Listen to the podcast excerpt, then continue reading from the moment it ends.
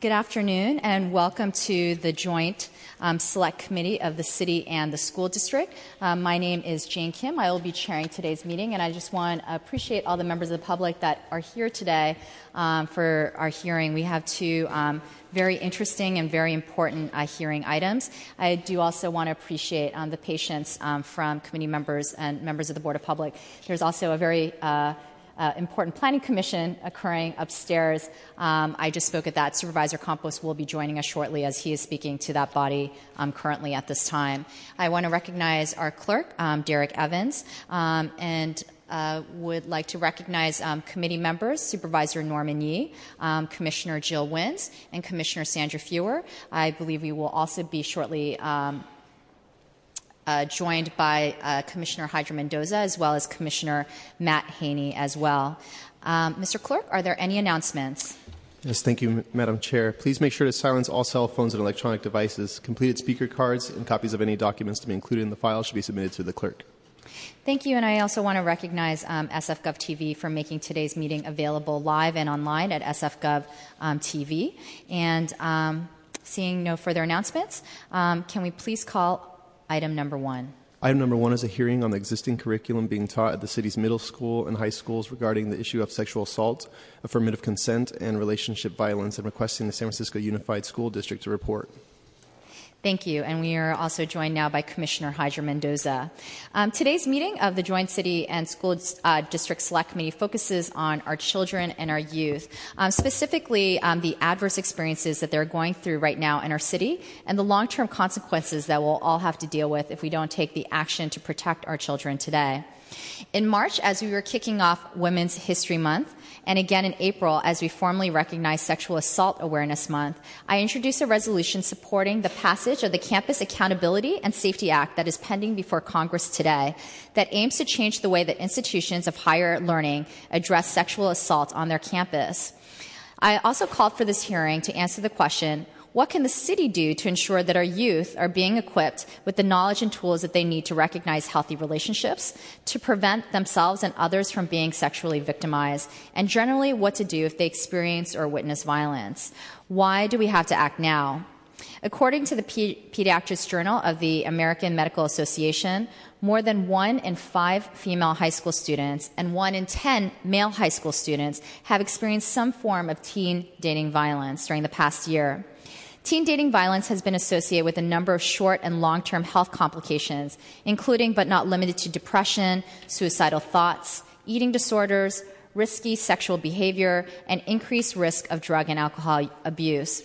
50% of young people who experience rape or abuse will attempt to commit suicide. Violent behavior often begins between 6th to 12th grade, and we know that 72% of 13 and 14 year olds, often middle schoolers, self identify as dating. Just across the bay, the Federal Office of Civil Rights launched an investigation in January of this year questioning whether Berkeley Unified District responded adequately to incidences of sexual assault and harassment, or whether reported incidents went unchecked for years. These stories that courageous young women shared were hard to listen to and hear, but were a call to action.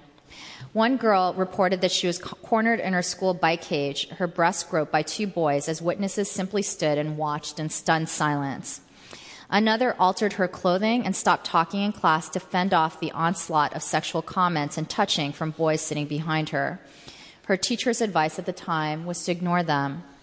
Yet another girl told school staffers about posting on social media sites that had labeled her and other girls as quote unquote sluts. The adults, all male, repeatedly asked her if the label was accurate. We need to make sure that this isn't happening in our schools. We say that knowledge is power, but we also need to make sure that we're empowering our young women and men so they know what to do um, in situations just like the ones that I've described. Many experts in the field have told us repeatedly that while it's great to have a national dialogue about on campus sexual violence, it is simply too late if too late if we wait until after high school to try to teach our young people about what consent means and what a healthy relationship looks like. So, um, the purpose of this hearing was to really talk about what we're doing here at the school district in San Francisco on, on teaching students about affirmative consent, healthy relationship, sexual assault, and domestic violence. Want to also um, hear a little bit more about our curriculum and teaching plan, particularly within our health curriculum um, that covers these issues and how we can better reach middle and high school students. And finally, of course, the purpose of this committee is how can the city better partner um, with the school district um, if there are gaps um, in funding or in other needs to ensure that we are encouraging um, this type of healthy behavior.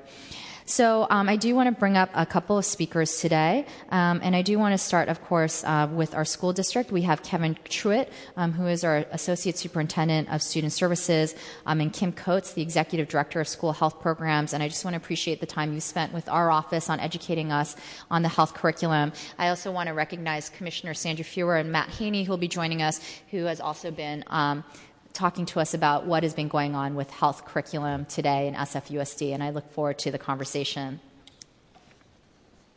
Good afternoon, Supervisors and commissioners, my name is Kevin Truitt, and as Commissioner Kim, uh, Supervisor Kim said, I'm the Associate Superintendent of Student Family Community Support Department, which oversees several offices, but most notably Pupil Services, uh, school health programs, and family and community engagement. So, this particular topic of sexual assault, affirming consent, and relationship violence is very, very important to several avenues in my department. I want to call up um, our Executive Director of School Health Program, Ms. Kimberly Coates, who's going to share some information about how we are addressing this need.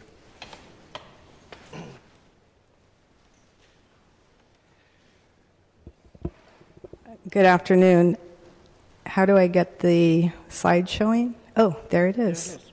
Wonderful. Thank you.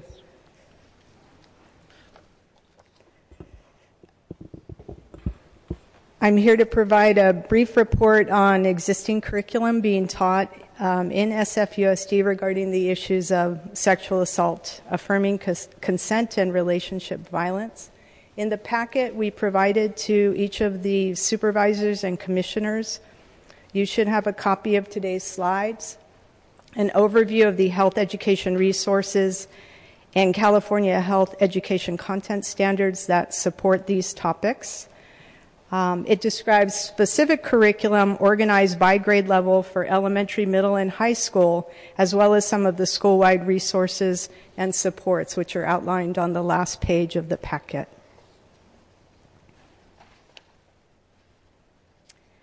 Before we get into specific curriculum, I wanted to provide a quick framing for how this instruction fits into our comprehensive health ed program and is not simply a one off.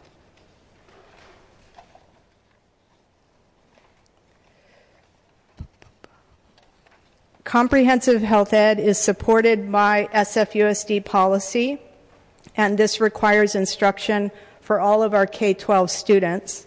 Specifically at the elementary level, that's 20 lessons per grade level. At the middle school level, it's 30 class periods each grade throughout middle school and one semester for high school graduation requirement.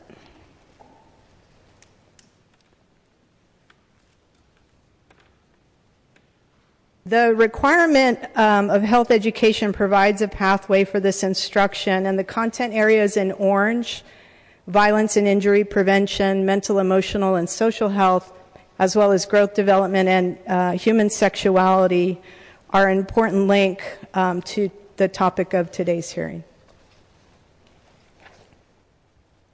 The other thing I want to mention about comprehensive health ed is that it serves as a foundational structure for tier one supports aligned with SFUSD's priorities. The next slide, we're going to take a look at by grade level curriculum, California Health Ed content standards, and also um, highlight a few of the community based organizations that are working with us to support this effort in our schools. Starting with the elementary level, um, as I mentioned before, elementary students are required to receive 20 lessons some of the curriculum um, touches on um, areas of identifying threat, being able to stand up for yourself, and um, the skills around seeking help. And although the topics of sexual assault, affirming consent, and relationship violence may not be thought of as a topic for students in elementary grades, um, it's important that comprehensive health ed instruction begins early and provides age appropriate instruction and builds a foundation to the skill set we want students to um, continue to develop in middle and in high school.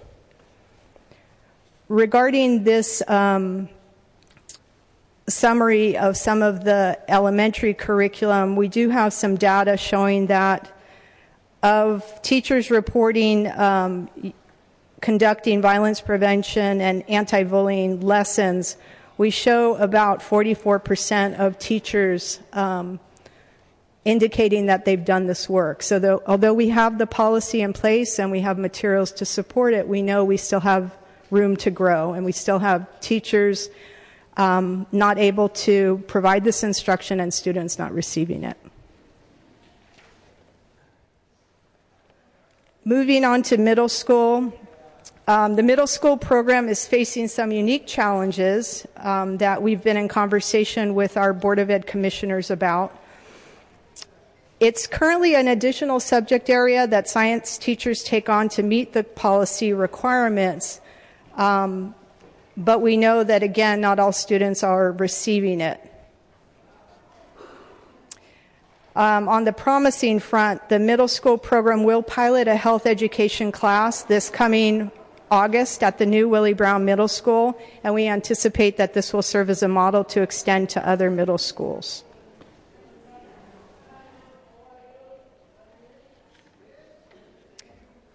At the high school level, our high school program has uh, recently begun using a curriculum known as Be Real, Be Ready. It was developed locally through our adolescent health work group.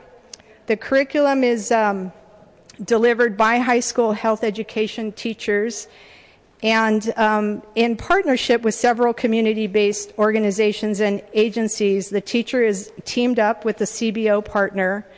And on the next slide, I'll outline some of the specific lessons.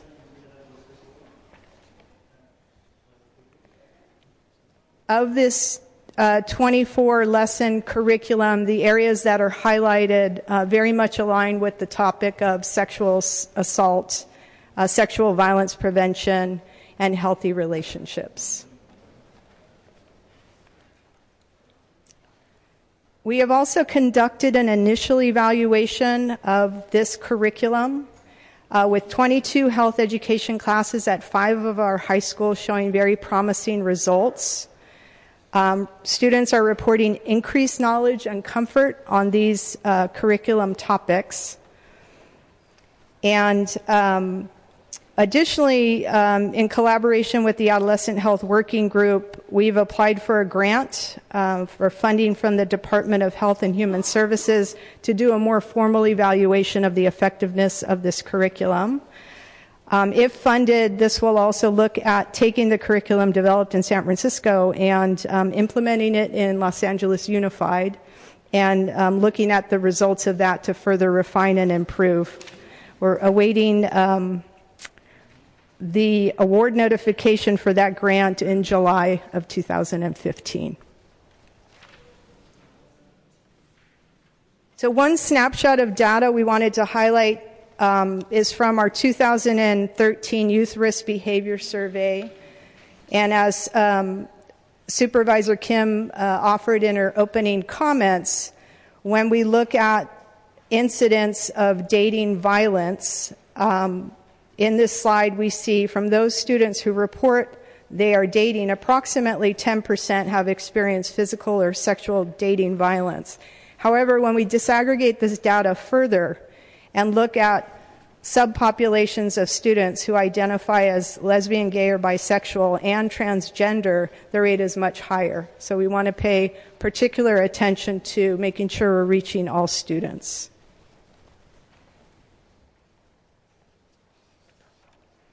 Keeping in mind that although we make every effort for health education to be a tier one support, we know that classroom efforts are not enough and we need additional and more intensive tier two and tier three supports to ensure we reach some of our most vulnerable youth.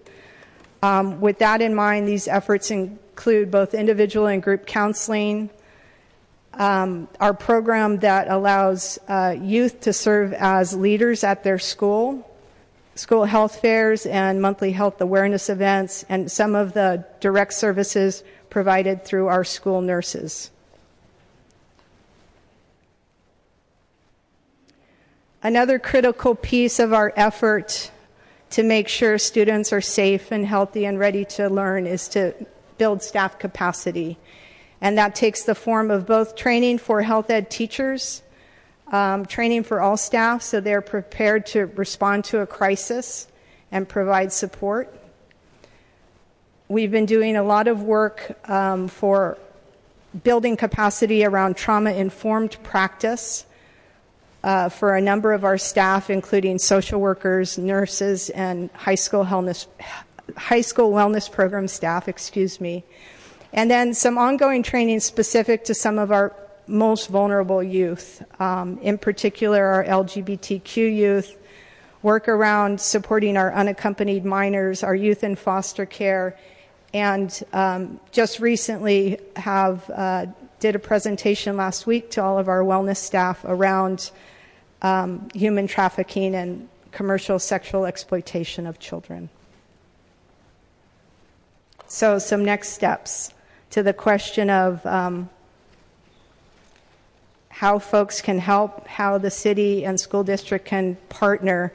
Certainly, resources are needed to support this work and build on some of the efforts underway. Uh, we are currently preparing to enter our SFUSD budget cycle which will include a request to support the health education program. Looking to the future with the Children's and Family First funds to sustain this work. Refining our health education three year plan, which we shared with the Board of Ed commissioners in January. This plan um, is resource dependent. And continue our collaboration to make sure we have MOUs with community based organizations mentioned today um, to support this important work. Thank you and welcome your questions. Thank you. Um, thank you, Ms. Coates, for the presentation. I actually should also mention that we do have Dr. Emily Murase here, the president of the Board of Education, but also our wears two hats, um, literally and figuratively, um, as the director of the Department of Women's Status here as well to comment. Um, at this time, uh, comments and questions, um, Supervisor Yee, and then Commissioner Fewer. Thank you, uh, Chair Kim. It's okay. Thank you for bringing this uh, uh, um, item forward for our to give us an opportunity to uh, discuss this, and thank you for the presentation. Um, there's a cu- couple, a few questions, um, comments maybe I'd like to make. Um, the the, way you described the curriculum for the kindergarten to 12, I guess, um, is very good, and uh, there's lots of sensitivity towards age appropriateness in terms of what what is going to be presented and so forth, and how you're going to talk about it. I, am just curious. Um, um, I don't know what they're doing at the pre-K level anymore. Uh, I've left that field in terms of directly working in the field for uh, nearly, um, well, 14 years. Um, but when I was in the field for many years, um, the pre-K level folks took on this issue as well. Uh, with um, and again, it's age appropriate. It's the type of uh, um, reading uh, story books that were available for pre-K, um, and and I know that 15 years ago there were there was a lot of news about um, some of the abuses that were happening in in, in those situations. Um, I'm, I'm sure that there's still a little bit of that, but not much of it. But at the same time, I'm just curious: was there any attempt to discuss whether, since you are a pre-K 12 uh, uh, district, um, to include the curriculum to go down to the pre-K level? Or is it something that uh, for best practices they don't do that anymore? Uh, thank you for the question. That was my omission on the slide. It should say pre K 5. And the three year health education plan we're developing does include um, early education. And the CBO that we mentioned um, on the slide number five, um, San Francisco's Child Abuse Prevention Center does also provide um, staff training for the early education program. Okay. Um, thank you for um, pointing that out. Um, the the piece that um, so what you eventually got that, got to the uh, the teacher training piece or uh, the in services uh, in terms of um, having teachers be exposed to the uh, curriculum itself, I guess. Um, and I'm glad you're going to be doing that and not just turning the material over to uh, to teachers because I, I know from my experience that that a lot of times teachers won't use the curriculum mainly because they're not comfortable, especially when it comes to these types of issues where they don't know how to talk about it themselves, let alone the students. Um, so that's a good thing. I guess I'm just wondering um, if we're going to do truly uh, tackle this uh, as well as we can. Um, it, it, it, would make sense to me that if we're going to work with city partners and CBOs and so forth, um, there's this is a great opportunity to open up those teacher training uh, in services to CBOs um, uh, because they we, we need to be consistent in terms of what we're hearing, what we're saying, how we're teaching the kids in terms of the vocabulary that they're using to describe uh, uh, something if it's happening. And if we're not not consistent, it's, it's going to hurt our effort. And I think you know a lot of times the um, kids might not necessarily um, go to the teachers to talk about this, then they might go to the after school program people instead.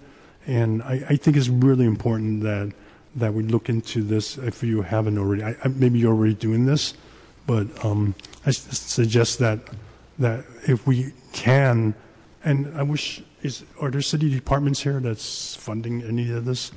Because I wish city departments were here. I mean, this one of the things you know, if this is going to be a select committee where the city is trying to work with the school mm-hmm. district, then I don't care what the topic is. I think we need representatives from the school district and from the city to be here so that we can engage. So mm-hmm. we do mm-hmm. have somebody here. Hmm? Okay. Department of Public Health. Okay. And, and, and I forgot to mention we I we did also our office did um, reach out to a number of our private um, nonprofit entities that do this work, and they will be speaking during public comment. But just to recognize them, we do have um, SF War, um, Project Survive, California Coalition Against Sexual Assault, um, API Legal Outreach, um, Puma Prevent, and the Riley Center Services for Survivors of uh, Domestic Violence, um, as well as, as, the Department on the Status of Women and Futures Without Violence here, and they will all be speaking as well. So, can you um, respond to, to that? that? Yeah, to that question, Supervisor Yee, um, I think we want to build on the model um, from our high school level where CBO partners are partnered with a high school health education teacher to deliver the Be Real, Be Ready curriculum. We've seen real strength in that on both ends of it. The CBO partner learning from the classroom teacher's experience and vice versa, especially around the area of building comfort level for the classroom teachers. So I think we want to use that model as we build our middle school program as well as at the pre K 5 level. Yeah, I, I, I, hope we do because, um, and we could get quickly to the elementary school level where most of the elementary schools have after school programs that are um, working with them. And it seems pretty um, easy to, because they're already working in partnership and to actually share this um, uh, in service training.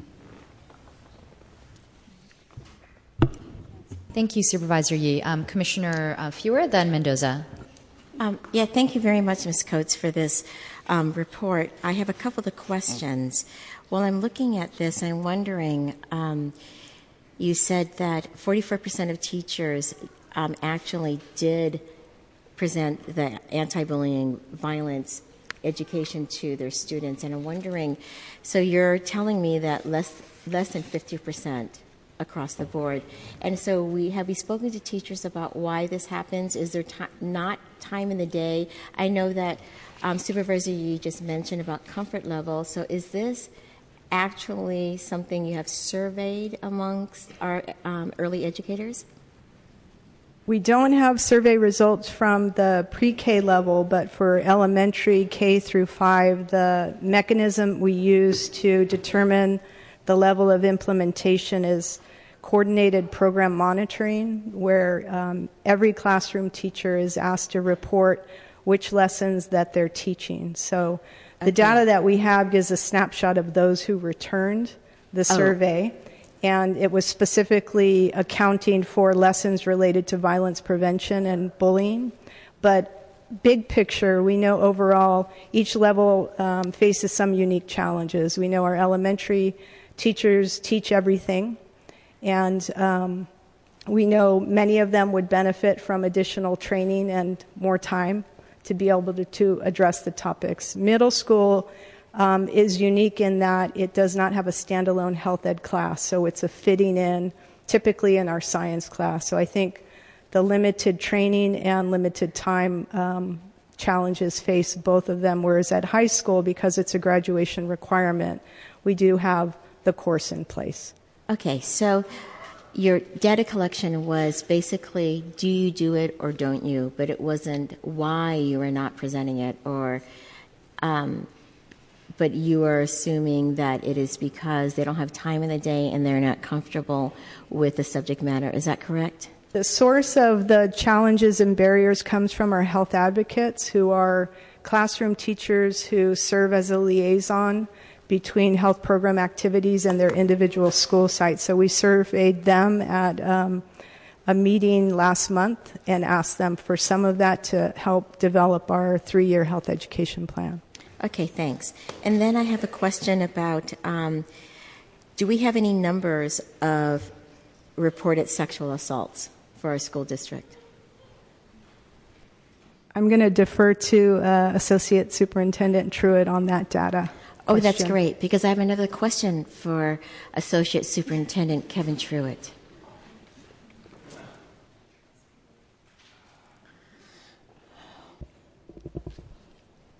of whom I'm very fond of. Especially today, right? Um, can I can I look for the data on sexual on, on physical assaults? I can sure. get it from suspension data, but um, no, I don't have that right oh, now. You don't have it right now. I don't okay, have it right that's, now. That's fine. And then I just wanted to know. Can I tell um, you it's very low, but that shouldn't minimize the need for us to continue right. to focus on that. But even though it's so, it's very low. That is the um, the number that are reported. Is that correct? That is correct. Okay. Mm-hmm. So are we thinking, do we have any assumptions that we can estimate that of the reported ones, what percentage does that actually represent of sexual assaults that may be happening on school grounds or maybe after school with our students? Do we have any have indication? I will. I do want to say that um, for a lot of the data that we do have, we're, we're very fortunate in the sense that our wellness centers are very, very highly functioning in all of our high schools. The trust level, and you can go back to even when I was a principal, um, a high school principal, when the wellness centers did perhaps didn't have the strong relationship that they have now. Our students' response to um, the trust and uh, relationship that they have with the wellness staff every year documented. The data is is extremely, extremely positive. The trust factor is there, and that's really, really important because these are the these are the individuals that people are going to with this sensitive information, and um, so we we do get data from our wellness center. I will get that data. Um, Thank think, you. Yes. I think it'd be great. And then to follow up on a, um, another question about the coordination of city services. So, um, Associate Superintendent, how are we partnering with SFPD on this? Okay. Just an off the cuff thing, right? Okay. Um, no, it's really, I, I think our partnership with SFPD is very, mm-hmm. very good. Okay. That's we have great. an MOU with SFPD. Um, we have a point of contact now with SFPD. We're meeting with our SROs on a regular basis. We need more of them. The superintendent and I met with the chief of police in January to discuss this because we really want to build the capacity and strengthen the relationship between our officers and um, our, our school staff and our school administrative staff. So, when necessary, this is a violation. It is against the law. It must be reported. We yes. always have a staff member present. It is actually written into the MOU that we ask the students for any of these sensitive cases. You have the right to have a parent, obviously, first of all, first and foremost. But if it's a situation that you would like a staff member from SFUSD to be present, who is the staff of your choosing, that person will be present in the room so you're not, in, you're not interrogated by um, or interviewed by the police. Oftentimes, in these cases, it's it's the, the what actually happened can go many different ways once you get into the details. So. Um, yes, how the police are going to take that, where, what the next steps are, can be pretty serious, very, very serious.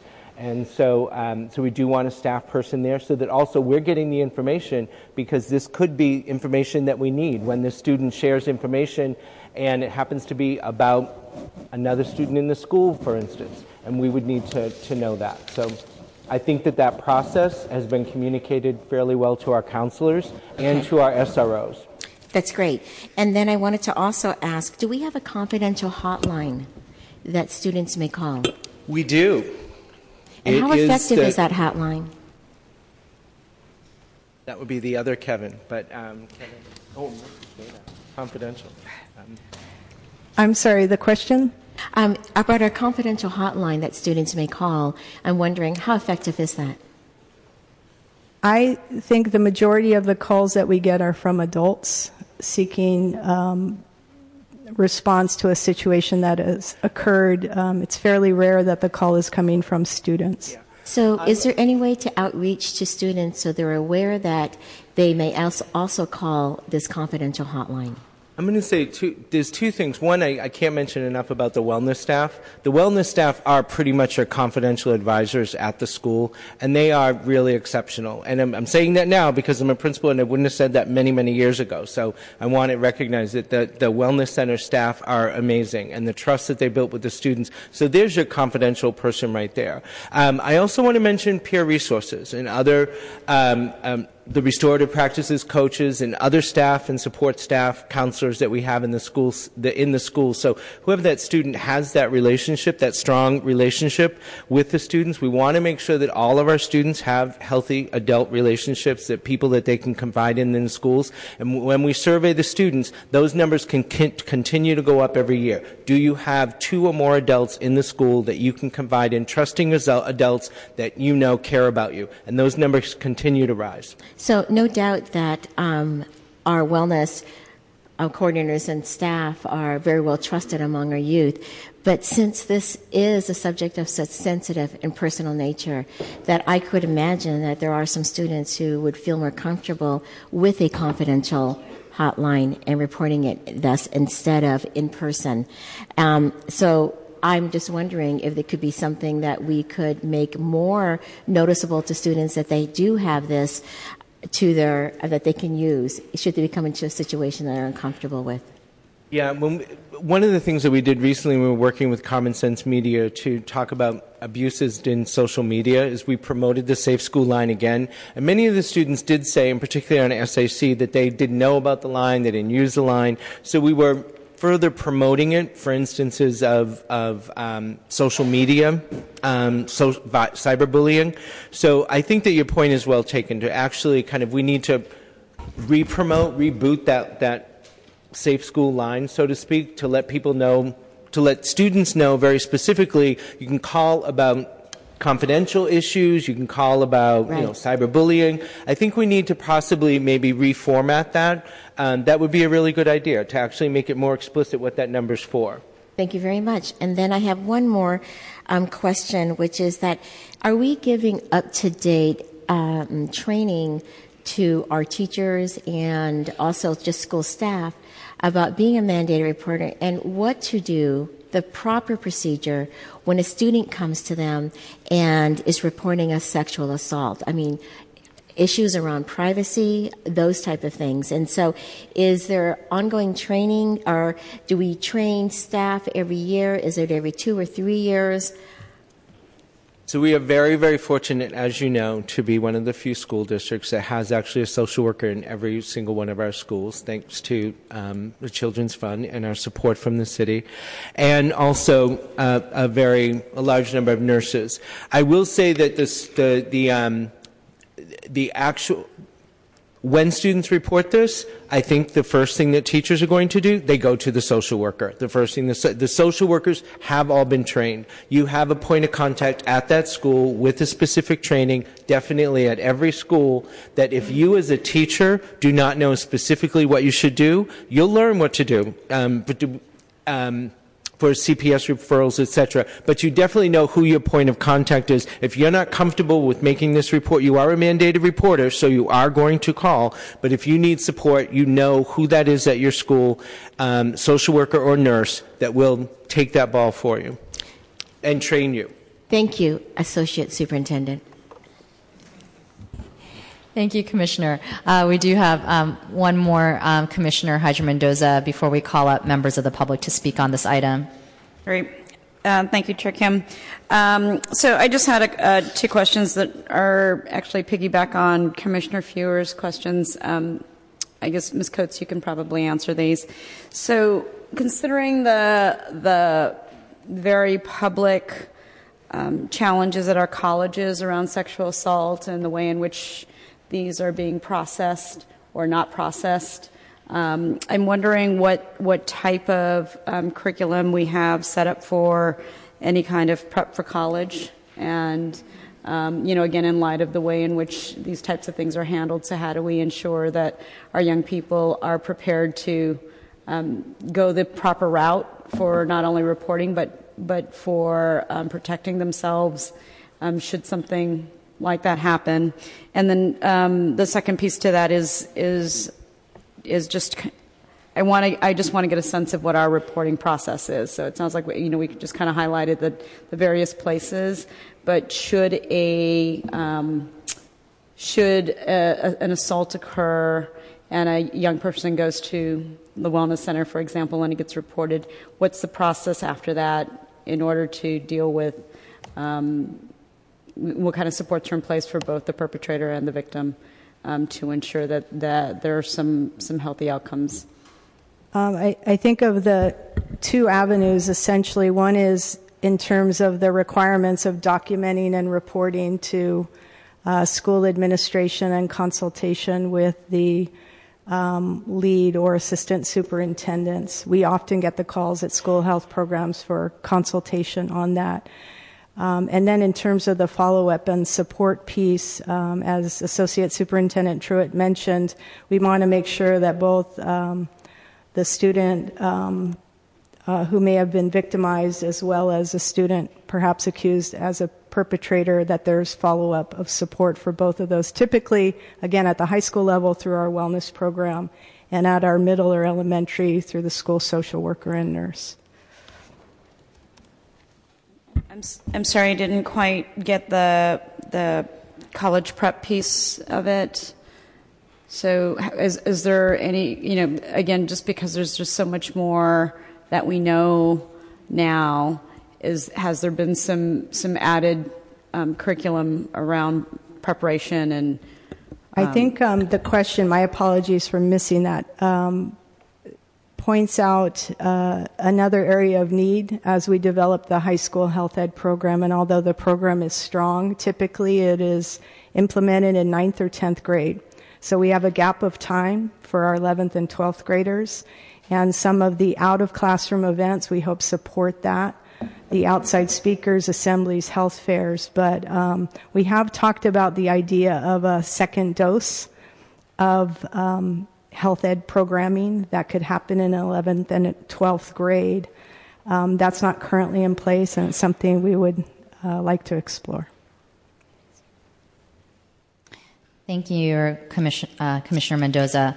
Um, and I just want to appreciate the school district um, in putting this presentation. It's just the first um, hearing, I, I think of, of, of, many more, and I know that the health curriculum um, is a continuing conversation now at the school district as well. Um, I first learned from uh, Commissioner Haney and Fewer um, kind of some of the gaps that we're seeing in our health curriculum now. I know there's clear commitment from the leadership about teaching um, these types of issues in our school and how important they are. And I just want to recognize there's so many different challenges and priorities that are thrown in a school. We want you to teach kids to read and to do math. Oh, and then on top of that, um, to teach uh, young people how to be healthy, productive citizens. Um, and so I know that some of that can get lost. And I think I was really surprised to see some of the data points. You know, 22% of elementary school students getting the full health curriculum, no middle school students getting the full health curriculum. It, it's a challenge, but I, it's not a blame situation. We know that um, the schools are asked to do a lot with very little resources, and our teachers um, have a lot of responsibilities on the plate. I think this is really just an opportunity to discuss. Well, we all agree that health curriculum is important. We know what the important outcomes of that is. Um, it's great to talk about sexual assault you know, in adult society and college campuses, but what are we doing to even prevent that from taking place um, by educating young people today? Um, and so I hope that we can continue um, this dialogue. Um, I do want to call up members of the public, um, many that do work around this issue as well. Um, so I'm going to call them up in this order Sandra Sandoval and Alicia Maldonado from SF War. And then followed by Professor Leslie Simon from Project Survive. Hi, everybody. Good afternoon. And my name is Sandra uh, Sandoval. I am the Director of Community Initiatives at San Francisco Women Against Rape. I'm born and raised in San Francisco. I have worked at various schools all over San Francisco doing violence prevention work for about 20 years. And I have been working at San Francisco Women Against Rape for about four years. SF War has been around for 40 years, and we have a long history of working in the San Francisco Unified School District since the 1980s, and formally institutionalized within the school district in the 90s with our STAND program, Students and Nonviolent Dating. Early on, we have worked with organizations such as Men Overcoming Violence, and recently and in the present with Expect Respect, who's here to speak today. And we work collaboratively with other organizations as well through Expect Respect. We also get sc- uh, called specifically from teachers who very much know the history of our work in the community, and they call us to specifically teach in their classrooms.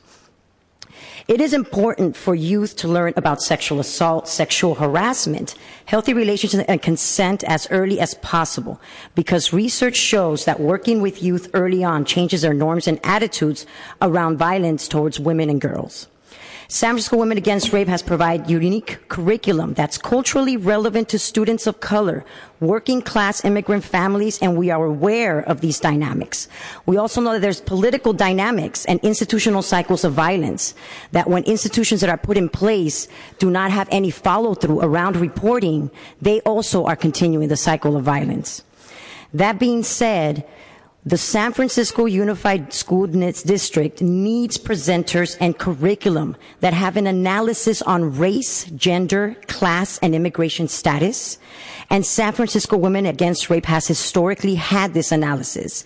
And that in order to end sexual assault, we have to end all forms of oppression, racism, classism, sexism, homophobia, transphobia, ageism, adultism. If you present curriculum with anti-oppression content and make it survivor centered, the San Francisco Unified School District can address so many other issues that are taking place around violence within the school presently. San Francisco Women Against Rape leads and facilitates curriculum around these topics every day throughout San Francisco. And lastly, we have to focus on more than just equipping youth with tools to interrupt and address sexual assault. We believe in the five tier system. We have to train the students, the teachers, the administrators, the janitors, yes, the janitors, and even the security teams all need to be trained with tools and skills to interrupt oppression in the classrooms. And administrators need training and skills on developing better policies and protocols that have follow through. In preventing sexual assault, we are missing valuable learning opportunities by not equipping teachers with the tools to address sexual assault in the moment before the situations even escalate. And the youth health rights that have been mentioned, um, we are one of the only ones in San Francisco. We are your rape crisis center of San Francisco. We are certified under the state of California as rape crisis counselors. What does that mean? We are not mandated reporters. I will repeat that. We are not mandated reporters. Students can call our hotline. They can come into our building and receive services, and they will and they will not be uh, reported. Would you and, uh, please continue on? Oh. So um, there is a two minute um, timeline, but I can ask you to continue after the two minutes, but it seems like you've finished, so. My colleague will continue. Um, thank you. My name is Alicia Maldonado. Um, I'm the community educator with San Francisco Women Against Rape. Um, part of my role with SF War um, is to do presentations, support groups, peer education, assemblies, um, and tablings for uh, youth in our city, including the school district. To me, this in, this topic is very important because it's estimated that one in three girls and one in six boys are raped before the age of 18. So youth are already dealing with these issues, whether or not we're providing the tools um, for them to have those conversations to support their peers. Um, I would argue it is our, responsibility as educators, as community members, to provide the tools not only to respond to this as community um, among our youth, but to prevent this and to create a culture within our school district of connection without violence. Um, on thinking why this is important, um, I have the opportunity to be able to, talk about this issue directly with middle school students and high school students. Um, and I've had middle school students in seventh grade um, in sexual harassment, sexual assault presentations tell me um, in a discussion of where do you feel safe, what is your safe environment, tell me that they do not feel safe anywhere, not in schools, not in their homes. These are seventh graders. So we, it is important for us to discuss these issues as early as possible so that students are not um, internalizing that they are not unsafe anywhere in their homes, in our school districts. It is our responsibility to make classrooms, to make uh, you know our school campuses a safe place for students to be. Um, to be able to create a culture of safety, um, we must start young. Um, and in the groups that I run, I uh, we do eight week support groups. We um, see an increase of safety, we see an increase of life skills, and an increase of sense of community among uh, the young girl support groups that we run. Um, it is my experience that students don't just want tools to respond to sexual violence with their peers, but they want a hand in shaping the culture in which they live. Um, to this, I encourage that we are providing opportunities and tools to students to be peer educators and to ex- expand awareness not just of sexual assault and rape prevention, but also what precedes that of sexual harassment prevention to really address the culture of safety of rape culture in which we live and to provide the tools for students to connect without that violence. A few weeks ago, I get the unique opportunity to be able to discuss this issue not only in the school district but also at community-based organizations.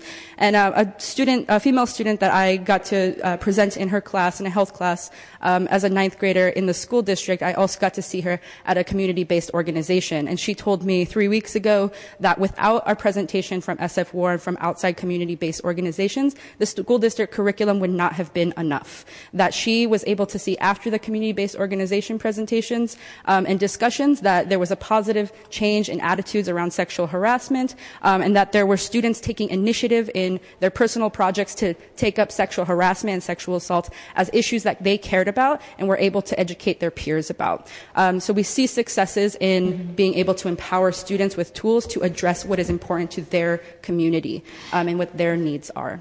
Uh, Ms. Maldonado, yes. just to ask, what schools do you, or how many schools or middle schools and high schools do you work in? in as many district? as will call us and have us. We will we prioritize the Mission District, Bayview, um, Hunters Point, as, and um, so we do support groups and presentations in Mission, at Burton. Um, I was at both of those schools this week, um, at Marshall, at Wallenberg, at Galileo. We are pretty much in every okay. high school, um, including the continuing, the continuation schools, um, and uh, less, some less middle schools this year. Okay. But um, James Lick we were at this year. James Denman, And do you get me. funding to do this work? We get some DOSW funding, okay. and Sandra can speak more to the funding. There is so much more that could be done. We only yeah, no, have two community educators, and yeah. I know that the other programs that are here that work citywide as nonprofits, we're all strained. If, I know you are. If we could How are you currently funded for these two outreach workers? Just so I have a sense of where current. We're funded by state funding and federal funding, okay. uh, and we could definitely, you know, to decrease that 44 percent. We would love to saturate the city with prevention education. And to answer one of the questions that you guys had, I don't know the stat for the schools, but nationally, 80 percent of survivors will not report. There needs to be more help from the community citywide response around sexual assault. Thank you so much, and I appreciate you being here, and thank you for your comments and feedback on how we can strengthen um, this curriculum and programming in our schools. I appreciate it. Supervisor Kim. Oh, oh, sorry. Um, Supervisor Campos has a question. Just a I'm sorry for the members for of SF War. Uh, thank you. Um, Hi, thank you so much for the incredible work you do. Uh, maybe you said this already. How many schools do you think you have uh, sort of presented to? Um, I would say that the the high schools are where we concentrate a majority of our work. Um, and most high schools we have been in in the three years that I've been with SF War, except for um, Lowell High School. Um, and we try to focus most of our efforts because we are just um, two, three folks. We have a contracted person as well um, within those neighborhoods that I mentioned, um, and then we are in usually about one or two middle schools per academic year. Okay. Okay. Great. Thank you very much. Appreciate it. Thank you. I um, wanted to call up uh, Professor Leslie Simon from Project Survive, um, and then Christian Origel from Puma Prevent. Thank you so much for having us. I'm also with Shella Cervantes, who is a lead peer educator in the Project Survive program. I'm also proud to stand with our sisters from San Francisco Women Against Rape. We work together them, with them with the Expect Respect SF program, which is a City College program. Project Survive started at City College 20 years ago. We offer workshops through peer educators. Um, over the 20 years, we have served 80,000 students through 4,000 workshops. Um, in addition to the standard workshop, we offer uh, bilingual workshops um, in, uh, in English with Spanish, Cantonese, and Mandarin. So um, I read the thousands of evaluations that we get from these workshops. And in the early years, what I read over and over and over again from our students at City College was go to the high schools. Okay? It took some time we went to the community-based organizations, which are the heart of this program, and we said we need to work together. We need to serve all the high schools. To answer your question, Expect Respect is in all 16 SFUSD high schools. The peer educators, and Shell is going to talk about that in just a minute, they go for two days, and then one of our collaborating organizations like SF War or Young Asian Women Against Violence, who also will speak later, um, uh, do a, a third follow-up day. Um, how I want to spend, you know, I want to give Stella the, the, the, floor most of the time because what they do there is pretty phenomenal. Um, how can you help? You can make sure that a program like City College is not cut. You know, that, I mean, that was a Freudian slip, wasn't it? keep City College alive, open and credited, yes, and keep programs like Project Survive open. And here is Shella Cervantes. Okay, so I'm a, basically the senior peer educator of Expect Respect, a job I've done for almost four years now. And actually, what I want to do is bring the perspective of our students, their voices, to this experience right now. Um, basically, our peer educators go into the classrooms ready to take apart misinformation our youth are expo- exposed to prior to our presentations with the perspective of patience and respect. For example, a personal classroom I've been in, um, I had a youth ask me in class, when is the right time to start having sex in a relationship? My response, of course, is when both people are actually ready. But their response to that was, well, I heard from a celebrity in their book that if you don't have sex after three, uh, three dates, there's something wrong with you. After a little bit of conversation, I was able to convince that student that actually they know themselves best, not someone in Hollywood. So these are the types of things that my peer educators, Leslie's peer educators, and City College peer educators kind of have to combat, basically with, with love and patience. The last thing I kind of want to end you with is more of their voices. The direct effect of how our education, the two day presentation, kind of affects them immediately because we do evaluations right after. So some of the quotes that they have given us are, it was informal and it provided a comfortable environment to express our feelings. I like the energy and the focus of peer educators. They were enlightened and respectful. It was very educational. I felt like I was a part of the lesson. I learned that I was in an abusive relationship and I didn't take it seriously because I didn't know when the abuse started, but now I do. I feel validated, like my rape was not my fault. If you continue to present to other people like what you did for our class, I think further relationships would be better with that kind of knowledge. I liked how patient the instructors were, even though they you were can. wrong some, even though we were wrong sometimes. We didn't feel embarrassed. I liked that they were clear and that they actually, that I actually learned something. I liked sharing about these things. We usually don't talk about it. And finally, thank you for coming to our class. I'm glad people like you are making a difference in our community. Thank you. Thank you, Shella. Thank you for speaking, and to Professor Simon as well. I was really impressed when I came to visit um, at City College a few weeks ago. Um, I called up um, Christian Origel from Puma Prevent, and then Shina Brown um, from California Coalition Against Sexual Assault. And then after that, um, Kate Fang um, and Denise Sikot Wong from API Legal Outreach. Hello, my name is Christian Origel, and first off, let me start off by thanking you for letting me speak before you today. I'm the co-founder of the Puma Prevent, a rape prevention and awareness organization focused around utilizing male athletes to spread the message that rape will not be tolerated nor accepted in our communities. Now, I started this program two years ago when I was 16 and a sophomore in high school.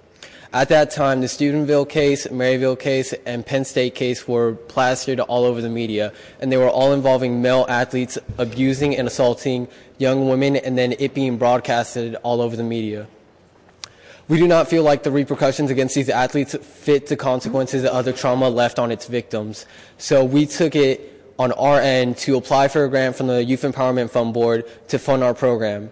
And what we did with the program was that we went into our community, the student athletes of Burton High School, and we launched our program and our curriculum to teach our students that we cannot allow this to continue to happen in our community or any other communities that we are part of. And we went about this from several different angles. First off, with our conferences and workshops with the student athletes. We devised a curriculum explaining rape culture, the different uh, classifications of rape, and what we can do to prevent rape from happening to our loved ones and preventing what is actually classified as rape. Because what most people don't understand is that what really is classified as rape by definition. They don't understand the concept of consent. And we went over that. So every student that we connected with understood what was going on in their relationships and what it took to build a healthy relationship in their life. Next off, we went about our annual consent is key day at Burton High School. Now, to do this, we needed to get the approval of Burton's principal, Bill Kappenhagen, and the other staff and faculty at Burton High School. Once we got the approval, we took that news back to our team and the Student Athlete Academy at Burton High School. And that day, we had the student athletes create posters in every different language, ranging from Cantonese, Spanish, Tagalog, and I believe Samoan, so that any student that walked through Burton High School's halls understood that rape could, would not be tolerated in our campus, so that no one would be left unattended to, and that all our athletes had a chance to participate in our Rape Awareness Day. We also spread the message and get, handed out flyers with contacts to SF War, hotlines for rape victims, and any other resource that the victims may need. And finally, to reach to students outside of Burton High School, after every football game that our players uh, played in, we had the players sit down in the middle of the field to hear our mission statement and to hand out bracelets like the one I have in my hand right here that have our mission logo and the Puma Prevent's name on them, so that anywhere that they went, they would be reminded of what cause they were standing with, and that anyone that saw the bracelets would understand what they stood for, so that it could go from not just us uh, approaching people directly in Burton High School, but anyone outside Burton High School could be touched indirectly by what we stand for. Thank you so much. And I, I was I didn't wasn't I just want to appreciate the Youth Commission had recommended that you present um, today um, to our office, and I really, really appreciate the initiative that young people are taking in their schools as well. And I also want to op- offer an opportunity to your two fellow colleagues to introduce themselves and maybe say something as well. Uh, yes, I'm Tony Granberry. I'm a student at Burton High School. I'm a junior. And uh, with the Puma Prevent program, uh, I help a lot with Christian and Faunga here.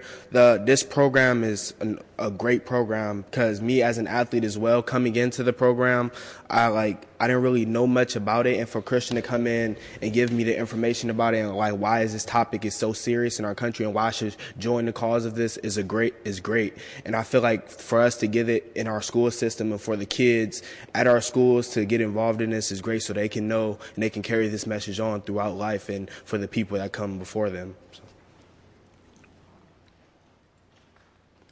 Hello. Uh, thank you. My name is Faunga, and um, I, I, think these two summed everything up. They're the kids. I really wanted them to speak, but uh, I'm the prevention service coordinator at the uh, High School for the Bayview YMCA. And I think my main message to the boys, specifically athletes, is male privilege, is understanding who you are as a man and your responsibility in this society to protect women. You know, because if you notice, we got Stanford cases, Penn State cases, Steubenville cases, and all those are boys going against these women, right? And so it's kind of like, you know, we, we, we put the boys out there, but we got to train them in the beginning. So when we did this, that was the goal. You know, we got to give a better name for our, our male athletes, and you know, we got to take charge of this. We have to do something as males rather than always throwing it on the on, on the women. So again, thank you guys, and uh, thank you, Jane Kim and uh, Commissioner uh, Sandra Fewer. And uh, if you guys need anything, just let us know.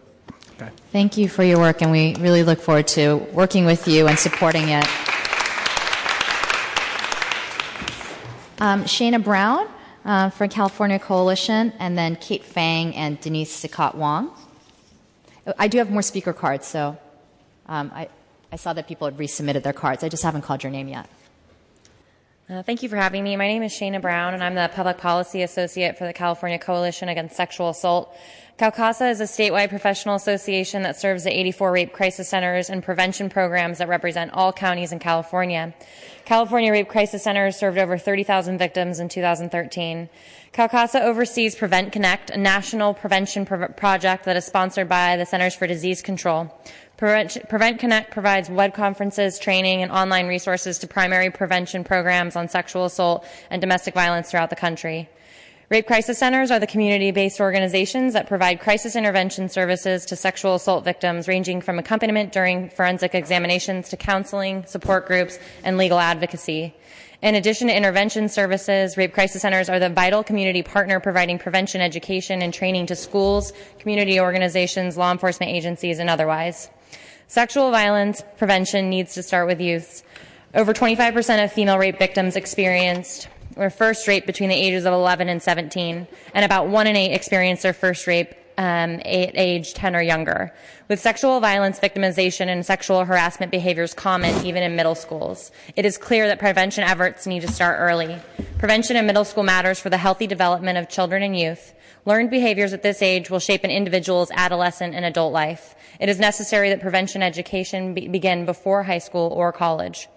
By beginning prevention early, we can shape a middle schooler's beliefs, attitudes, and behaviors so that they never perpetrate sexual violence. CalCASA believes that prevention programming should be comprehensive, layered, ongoing, and throughout a, a, student's career. A systematic review of studies by the CDC showed that a simple one session workshop was not enough to create lasting change and to prevent sexual violence. Additionally, comprehensive prevention is not limited to classroom teaching, but should be integrated, into school policies, response protocols, teacher training, and communications with parents. Finally, comprehensive prevention can create lasting cultural and climate change on each school campus, ensuring a safer learning environment for each student. In late 2014, an affirmative consent standard was adopted for colleges through Senate Bill 967. The notion of affirmative consent shifts the burden of the responsibility of establishing consent from the victim to the accused and has been dubbed yes means yes. Affirmative consent is not purely the absence of resistance or the word no. Instead, both partners must ensure that they have permission to engage in sexual activity. So, oh, Go ahead. I so can- your time is up, but if you want to summarize the rest of your points. Yeah. Well, I think that what's really important is that you've heard from SF War. They're a member of our organization, and rape crisis centers have been providing these services to schools that are that they have the current programming. I think what you hit on is the funding component, and that is really what can help sustain these efforts. And they are a community partner that can be used by the city and the school district. Since you represent the co- a statewide coalition, have you seen jurisdictions that do this well in California that we can model after? I think that, um, I mean, I'd have to look into the prevention programming that is specific. I will say that prevention uh, funding was cut by a million dollars to California in the last year. So many programs have cut staff and then have limited the number of presentations that they're giving in middle schools and high schools. So um, I think that we'll see um, ramifications over that of the next funding cycle, which is three years. Thank you so much. Thank you for being here today. Thank you. Um, we have uh, the API Legal Outreach staff, um, and then I will call uh, Stephanie Nguyen from the Department of Status of Women after. afternoon. Thank you, uh, Supervisor Kim, for having us here. My name is Kate Fung. I'm a staff attorney at API Asian Pacific Islander Legal Outreach. I work on the Domestic Violence Family Law Project in San Francisco. Um, besides providing the legal services, we also provide a lot of education as well as benefits, public benefits and immigration advocacy. A lot of my clients are monolingual immigrants, and I think for them, a lot of the challenges in coming forward and telling us their stories, it's not that calling a rape hotline or calling a shelter, that's not their first choice. That's often their last choice. That's their last resort. Um, even communicating with the police, having the idea that, oh, I just, a domestic violence incident occurred and having the idea to call the police, there's often a huge barrier to that with their cultural, um, hindrances as well as the language barrier. And so I think that's a separate issue that we're trying to address at this time. Um, I think in terms of the youth that we work with, um, I think it's really important for them as well as they often don't necessarily turn to adult figures or authorities to empower the youth to be peer advocates for one another. And I think Denise from our office, who works um, on, who leads our youth advisory council, um, has done work on the ground with um, students who are leaders at their San Francisco high school. So I would like to turn to Denise. Uh, good afternoon. Uh, my name is Denise Sika Wong, and I'm the Youth Outreach Coordinator for Asian Pacific Islander Legal Outreach, tasked with the primary duty of coordinating our office's Youth Advisory Council. And I'd like to first thank Supervisor Kim's office for inviting our agency to provide testimony today. Asian Pacific Islander Legal Outreach is a nonprofit, community-based legal agency that has provided social and legal services to the Asian Pacific Islander and other communities in the Greater Bay Area for the last 40 years. API Legal Outreach's Youth Advisory Council, which I supervise, was formed in 1997 as an extension of our legal work. Through this program, youth leaders from around the Bay Area do preventative work around teen dating violence and sexual abuse. Using a peer-to-peer outreach model, the Youth Advisory Council conducts trainings for other youth and youth-serving organizations which concentrate on defining teen dating violence, identifying its different forms, including sexual abuse, understanding the cycle of violence, learning their legal rights and options, and learning about the different resources available for survivors of sexual assault, dating violence, and stalking. Our youth leaders will also lead discussions about the prevalence of teen dating violence in the Asian and Pacific Islander community and how youth of various intersectionalities, such as LGBTQ teens or undocumented teens, may experience DV differently. These workshops have been presented throughout the Bay Area with many in San Francisco. Though the Youth Advisory Council has not taken an official position on the existing health ed- education curriculum at SFUSD, I've compiled the following recommendations based on anecdotal evidence from our youth leaders, as well as basic points that our organization believes an effective sexual assault and violence prevention curriculum should address. Our first recommendation is to review timeframe minimums. To my understanding, students in high school, for example, are not required to take health class during a specific year.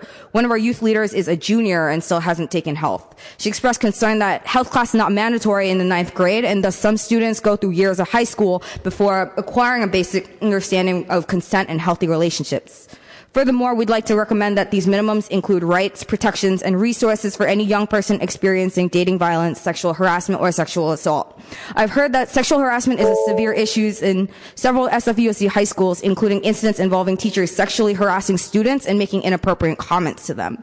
Anecdotal feedback from my youngsters indicates that students may know how to report this behavior, but don't because they don't believe they'll be taken seriously. We recommend that all health ed classes identify advocates and make clear students' rights under Title IX, as well as the disciplinary process for offenders. Our peer-to-peer model shows the benefits of having peer advocates and leaders who are informed and knowledgeable about legal options and rights and can pass that information on to others. Since we have found that youth are most likely to tell their friends and peers about incidents of harassment and assault, we believe these young people should be armed with options to protect themselves and each other.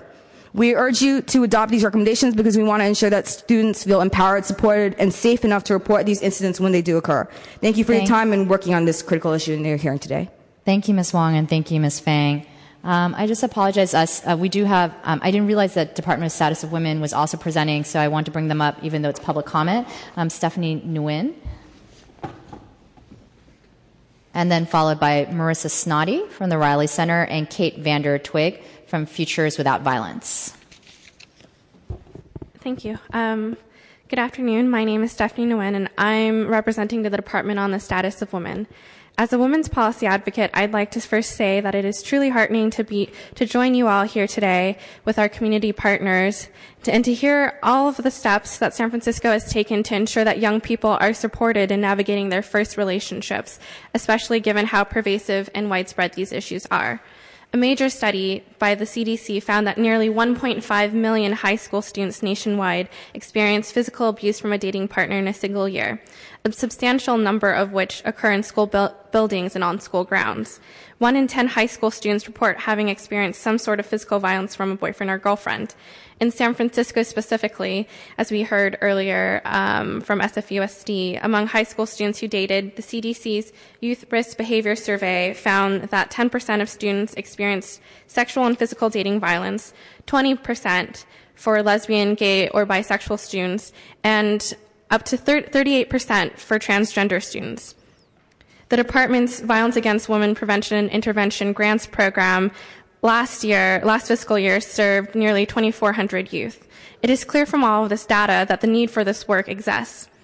Schools have a duty to provide a safe learning environment for all students to learn and grow and can help play a key role in changing the attitudes and behavior and behaviors, supporting adolescents in forming healthy relationships, and providing effective interventions when abuse occurs.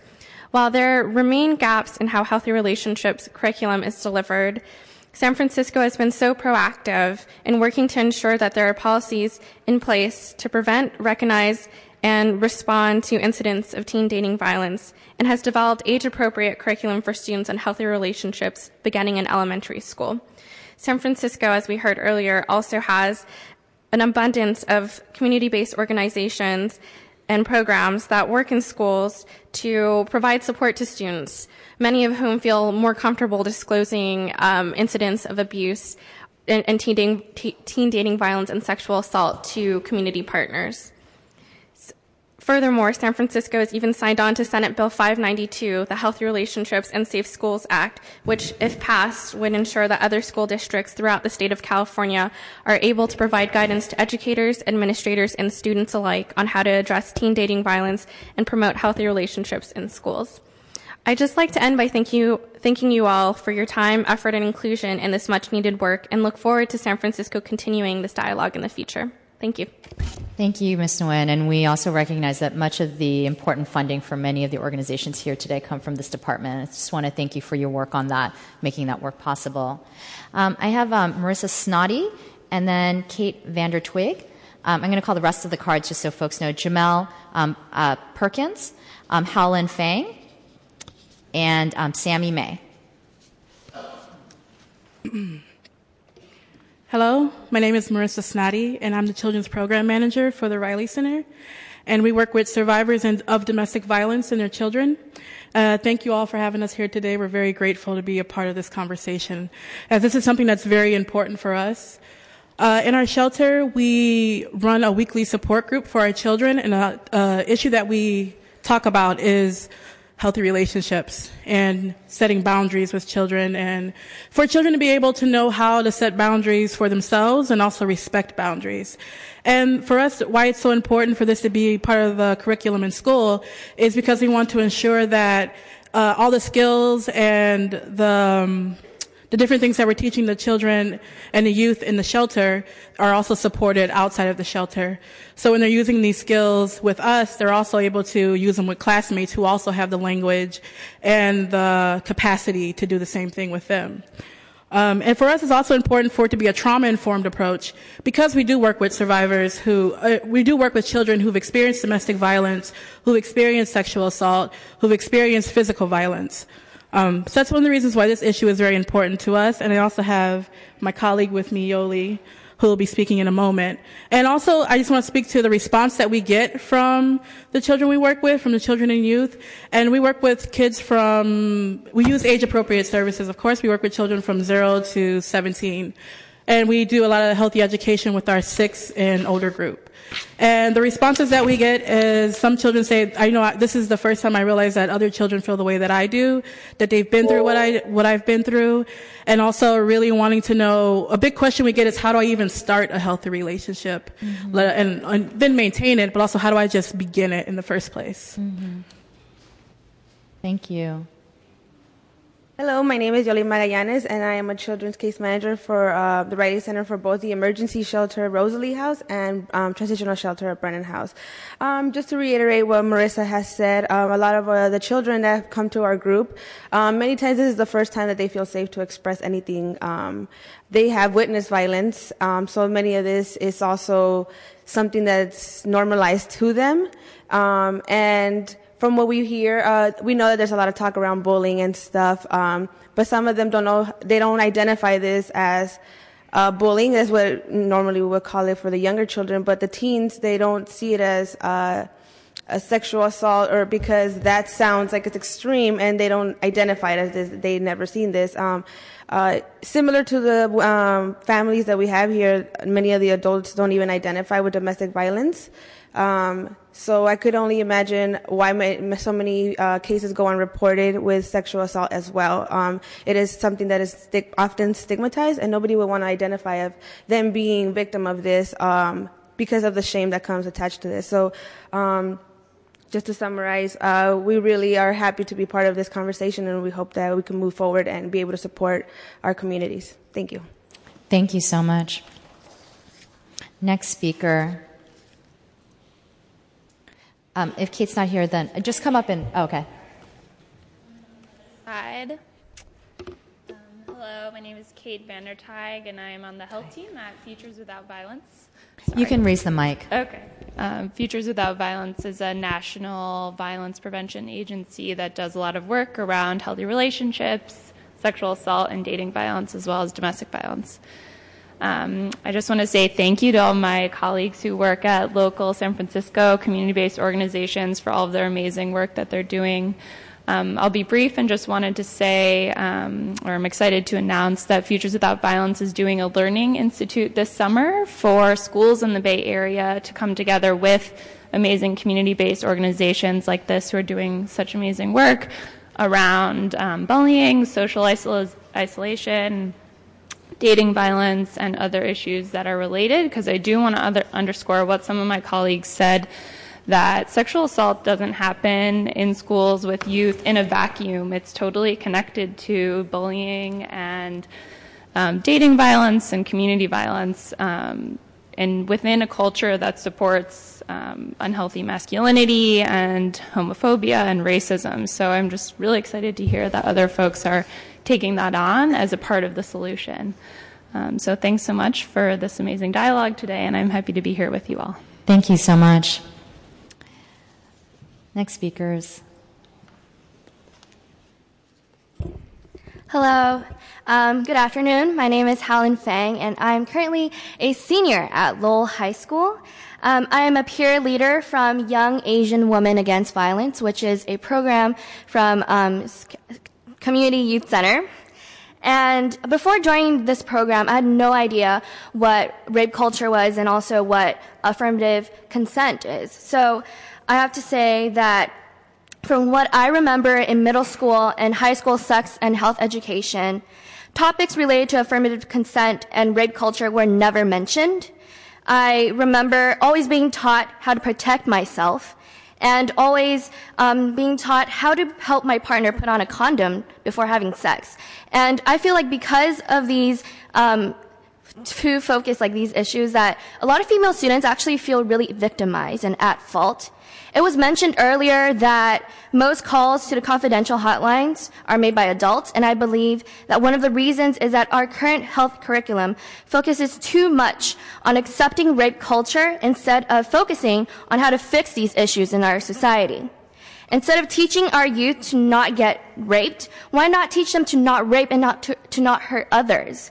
And I also suggest that we should focus on targeting the root issues of sexual harassment and assault by educating students more about, uh, more about rape culture, affirmative consent, etc., as early as possible. I first learned about sex when I was in fourth grade, and I believe that students should be able to learn about these issues right from the start. Thank you. Thank you so much, Ms. Fang, for being here.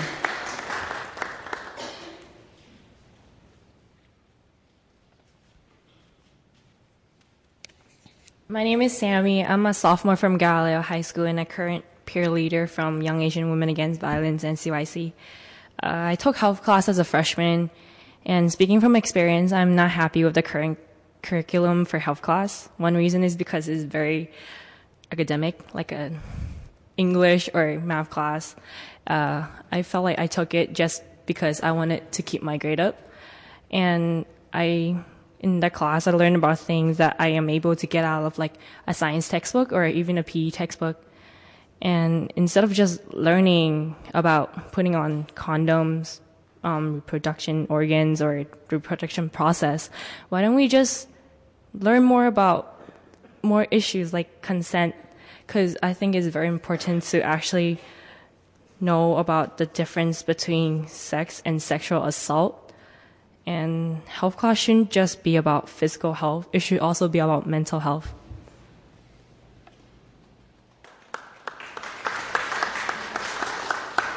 Thank you, Ms. May. Is there any other members of the public that'd like to speak on this item? Hi, I'm Jamel Perkins, and Ah, Jamal, sorry. um, first of all, I want to say, in looking at the audience, I've been doing this work for 35 years in domestic violence, and to see young people here who've come up and spoken publicly about an issue that they feel passionately about makes someone my age feel very good. So thank you for all the young people who've shown up today. Um, I really represent the private sector. I'm the past president of Partners Ending Domestic Abuse and Battered Women's Alternatives. I was president of the San Francisco Education Fund, and I also serve on the mayor's task force against human trafficking. I've dealt in the world of domestic violence, and I know the cycle of violence. And to me, all of the work we've done and all the research shows the sooner you break that the, the cycle of violence and deal with prevention, then we can deal with this whole issue more holistically. So I just really want to back up any prevention work that the district can provide. Thank you. Thank you. Thank you so much for being here. Um, seeing no other members of the public and seeing no other cards, I'm going to close public comment at this time. Um, I just wanted to say that this is the first hearing um, at the City um, and School District Select Committee. Clearly, there is so much to delve into. We had expected this to be an hour, and we've clearly gone over that time frame. But it's amazing to hear what our community-based organizations are doing, how the City Department of uh, Women's Status and the school district are partnering with them, um, and also to hear from our youth that are initiating so much that actually some of the members of the school board didn't even know about some of the projects that young people are already initiating in their schools. It was really important for us to hear um, about this. And um, I, I, just want to say that I actually didn't really understand what consent curriculum was until a year ago either um, as an adult. And so it just goes to show how how much we have to go um, to um, prioritize this type of education in our schools. Um, this is just to highlight the need. It's not, you know, an opportunity just to criticize. We want to be able to support a more robust health curriculum that incorporates um, many of the things that um, the young people in this room have articulated that we want to learn in our schools, um, and that it's a lot about creating the culture as well and how important that is. And so I just want to appreciate all the comments that were made today. Are there any members of the committee that would just like to make some brief um, closing comments? Commissioner Wynn? There. Um, excuse me. I just want to thank everybody for being here, especially the students. That's the, it's the most important thing for us to hear from our students. And I did want to just, and I want to appreciate everybody's work and dedication in this area. It's so important, as we know. Um, but I also think our job is that we, a lot of questions have been raised here um, that are that are uh, thoughtful questions about the health curriculum, and that we, I hope, from this committee will refer this to the curriculum committee of the of the Board of Education, so that we can pursue some of these exact questions about the uh, nature of the curriculum, the nature of the professional development that we do, and the um, appropriateness of the of and comprehensiveness of the curriculum. So again, I want to thank everybody and we rarely have the opportunity to make such a excuse me, such a direct recommendation from this committee to a committee at the Board of Education. We certainly should do that in this case. Thank you. Thank you, Commissioner. Commissioner Fewer. Um, yes, I'd just like to thank you, Supervisor Jane Kim, for bringing this topic forward. I know today I learned a lot, and I think my colleagues did too, about what is going on and how we're partnering with our CBOs and how we can further partner with them and deepen our relationship. Um, so, Commissioner, I mean, Supervisor Kim, so I think we look forward SFUSD looks forward to working with your office too around this issue and um, discussing next steps and how we can further our education for our students also encompassing what we heard from many of our speakers today and in particular in particular again i echo commissioner Jill Wynns our students. Thank you Thank you, commissioners. Um, I look forward to working on continuing this dialogue. It looks like there's a need for resources and funding, um, and that we absolutely need to institutionalize these programs and curriculum um, so that it's consistently felt throughout um, all of our schools and by all of our students and not in an ad hoc way. I just want to appreciate that the school district even identified the gaps because often it's easier to cover up and say that everyone is somehow getting some type of curriculum. Um, but, you know, want to appreciate, you know, um, addressing the shortcomings um, and really putting that as a starting point of how we can get to a better place. And so I look forward to bringing this item back um, to the committee and also working with the Board of Education. Um, so um, at this time, if I can take a motion to continue this to the call of the chair, um, we can do that uh, without any objection. Mr. Clerk, can we please call item number two? And thank you to everyone who came today on this item. Item number two is a hearing to receive an update on community-based partnerships with the San Francisco Unified School District, financial su- support, rapid rehousing, and eviction prevention strategies for homeless families. Thank you. Um, uh, this is our second item today. I realize that we have two very hefty items on, on Select Committee today, and I want to appreciate the members of the public that are here that waited for this item. I know we're um, 30 minutes over. Um, colleagues, as you know, um, here at the city um, on the Board of Supervisors, addressing homelessness is a top priority in the city and has certainly been um, one of the top priorities for my office um, since I have come to represent this district. Um, when I was on the school board, I was also particularly struck by the stories of students and their families struggling with housing insecurity and the impact that this had on individual students' education. Um, education of which is an important tool to climb out of poverty.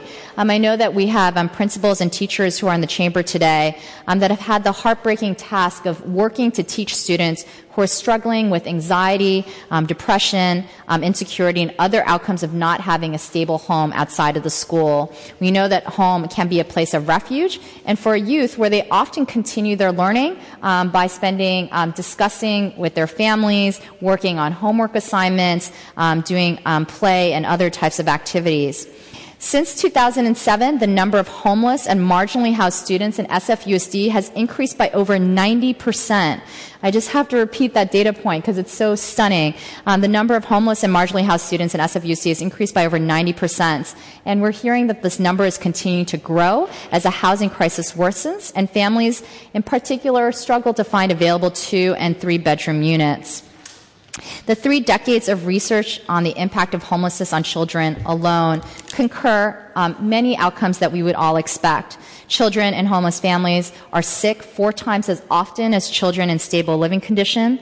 They're more likely to have emotional and behavioral consequences um, that it can lead to chronic stress, inconsistent relationships, um, and the damage is lasting. Homeless children are five times more likely than their peers to become homeless as adults. Um, the effect on education is dramatic as well, and we will hear from SFUSD on some of this data points. Only 51% of kids who do not have homes meet statewide standards in reading, while only 48% of students who are homeless meet statewide standards in math. Um, I you know, because of the ongoing issue or the public publicity of this issue over time from a lot of our community-based advocates that are here in the city, um, private entities have taken notice of this issue.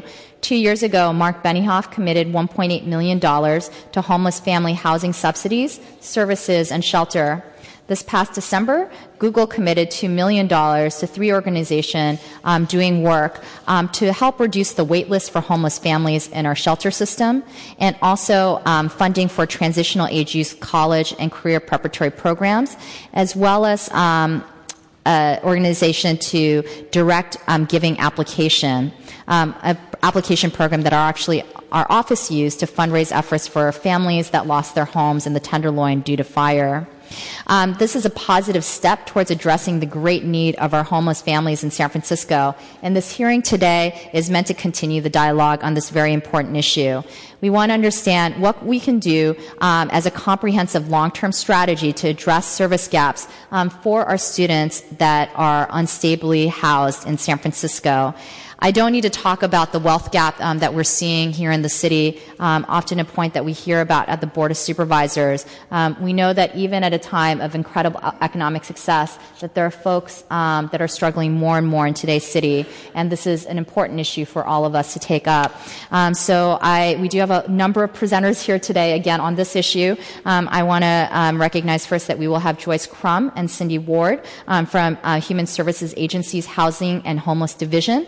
Kevin Truitt again and Salvador Lopez um, Barreras from SFUSD um, to talk about the data in SFUSD.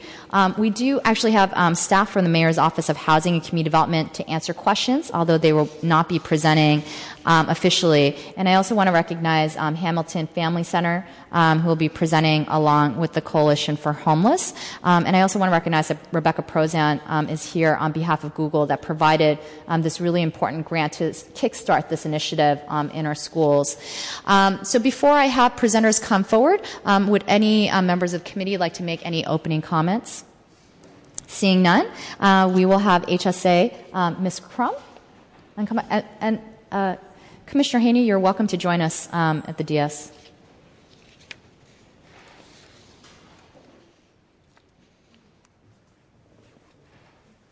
Good afternoon. I'm Cindy Ward from the Housing and Homeless Programs at HSA. I'm the manager of Family, Youth, and Prevention Services. Um, I think you have in front of you a handout that describes the programs that are funded through HSA that provide homeless prevention and rapid rehousing services.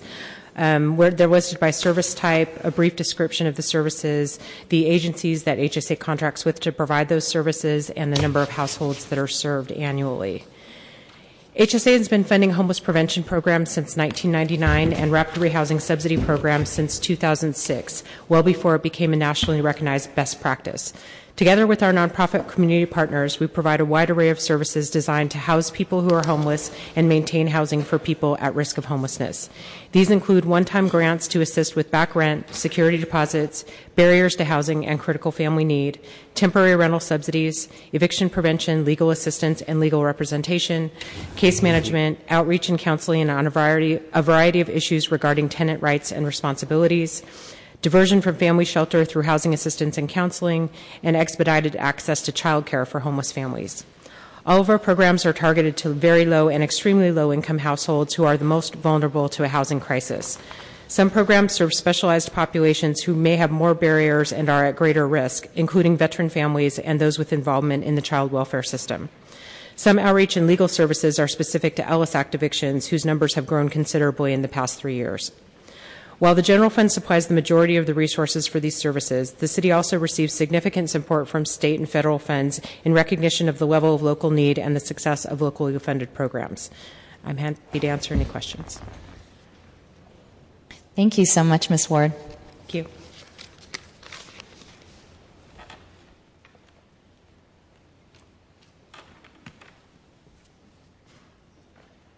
Superintendent Truitt. Associate back. Superintendent. Thank you.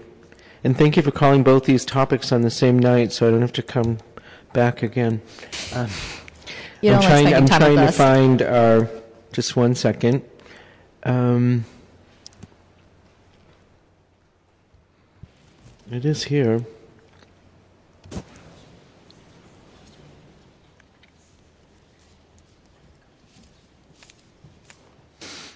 Here it is. Got it. Thank you. I I am um, yeah. Oh. I didn't like that you did that. Okay, how do I go to the show?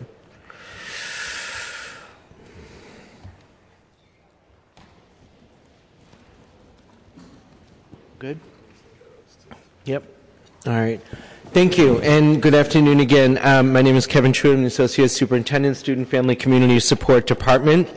And um, oftentimes when we report on our um, homeless students, we're quick to just stop at the number, and that number has been repeated. Numbers have been repeated, and that's the end of the story most of the time. What I'd like to do today is to really focus on a new partnership, a strengthening partnership that we have specifically with Hamlet, Hamilton Family Center to um, further address and strengthen our approach to supporting families who find themselves um, homeless. Um, so, but first, I will start with what are the numbers. So, um, actually, um, Supervisor Kim, I can go you one further. So, since 2006, um, a 250% increase. So, you were going with this 200, 2008 number. Um, oftentimes again we look at this number and people say you know what is exact what is homeless now McKinney-Vento will tell you that um, homeless is defined as students that lack a fixed, regular, and adequ- adequate nighttime residence that may include the following. So, if we, we consider homeless to be, if I break out this number, at the end of the fall semester that we just passed, we had 2,095 students identified as homeless. Of those 2,095, 1,288 were, let me go with my numbers here. So 546 were, that's it, 546 were in temporary housing, uh, 242 hotel motel, 1,288 doubled up, and 26 unsheltered. Um, some agencies, and other people know this data better than I, will, um, when you see lower reports of homelessness where there can't possibly be this 2095, this is what people are breaking out. They're taking out and saying, okay, well, only the 26 really count. Because the state will often say that if there's no, homeless is only when you do not have a floor to sleep on that night. So, that being said, what happens when what is the impact of children on um, who are find themselves homeless um, Supervisor Kim mentioned some of the um, some of the impacts. Um, yes, the students are sick four times more often. They go hungry at twice the rate of other children, three times the rate of emotional issues and stress, 83% chance of exposure to a violent event, four times more likely to show delayed development, development and are likely to transfer schools naturally with shelter opportunities at least once a year. That being the case, this year we entered into, in December 2014, we entered into a special MOU and partnership with Hamilton Family Center.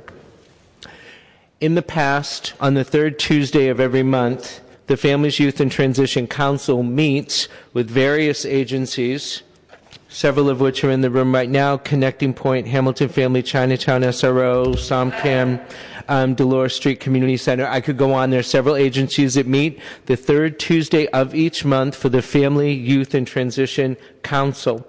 Um, out of that, we established a relationship with Hamilton Family Center, and we strengthened that relationship um, this year with great help from um, the director Jeff Kositsky, who's also here today. Um, what we do, what this partnership does, is that our staff will our staff in all of our schools. The Hamilton Family Center is trained. All of our counselors, social workers, nurses, well, Um, they all report to my department. So we've offered that training to them so that they can contact HFC as soon as a family is identified as homeless or at risk. We allow HFC access to the school facilities for meetings with families as appropriate. We arrange for HFC to train the social workers, nurses, and counselors, I said. We help HFC disseminate information to SFUSD staff and students.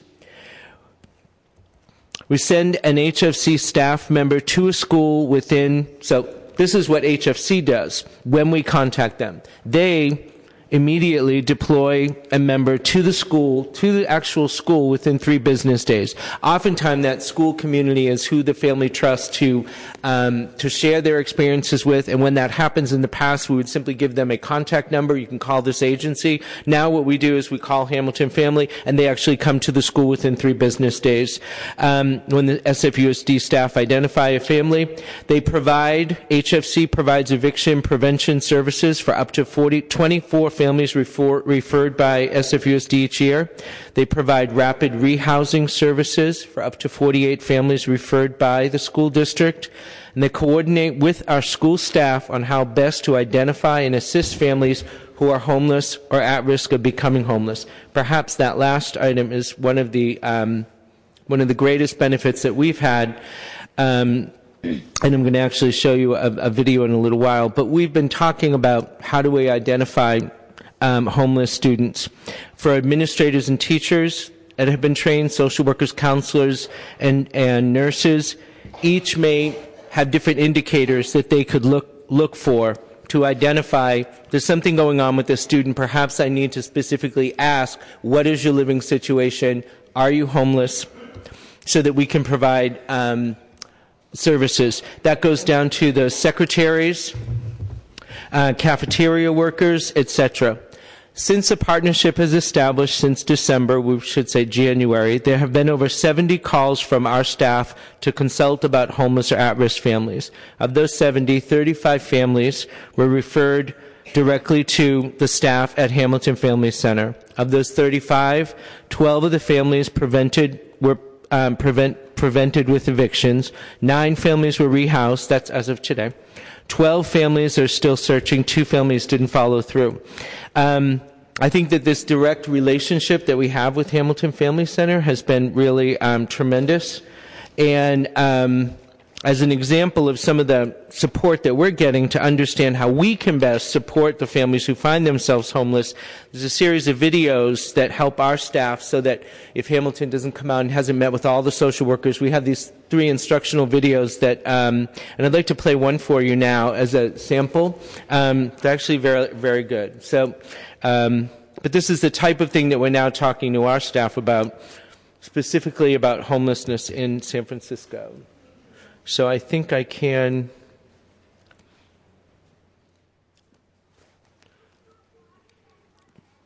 All right, we're going to have a volume thing here. Students are homeless than ever before.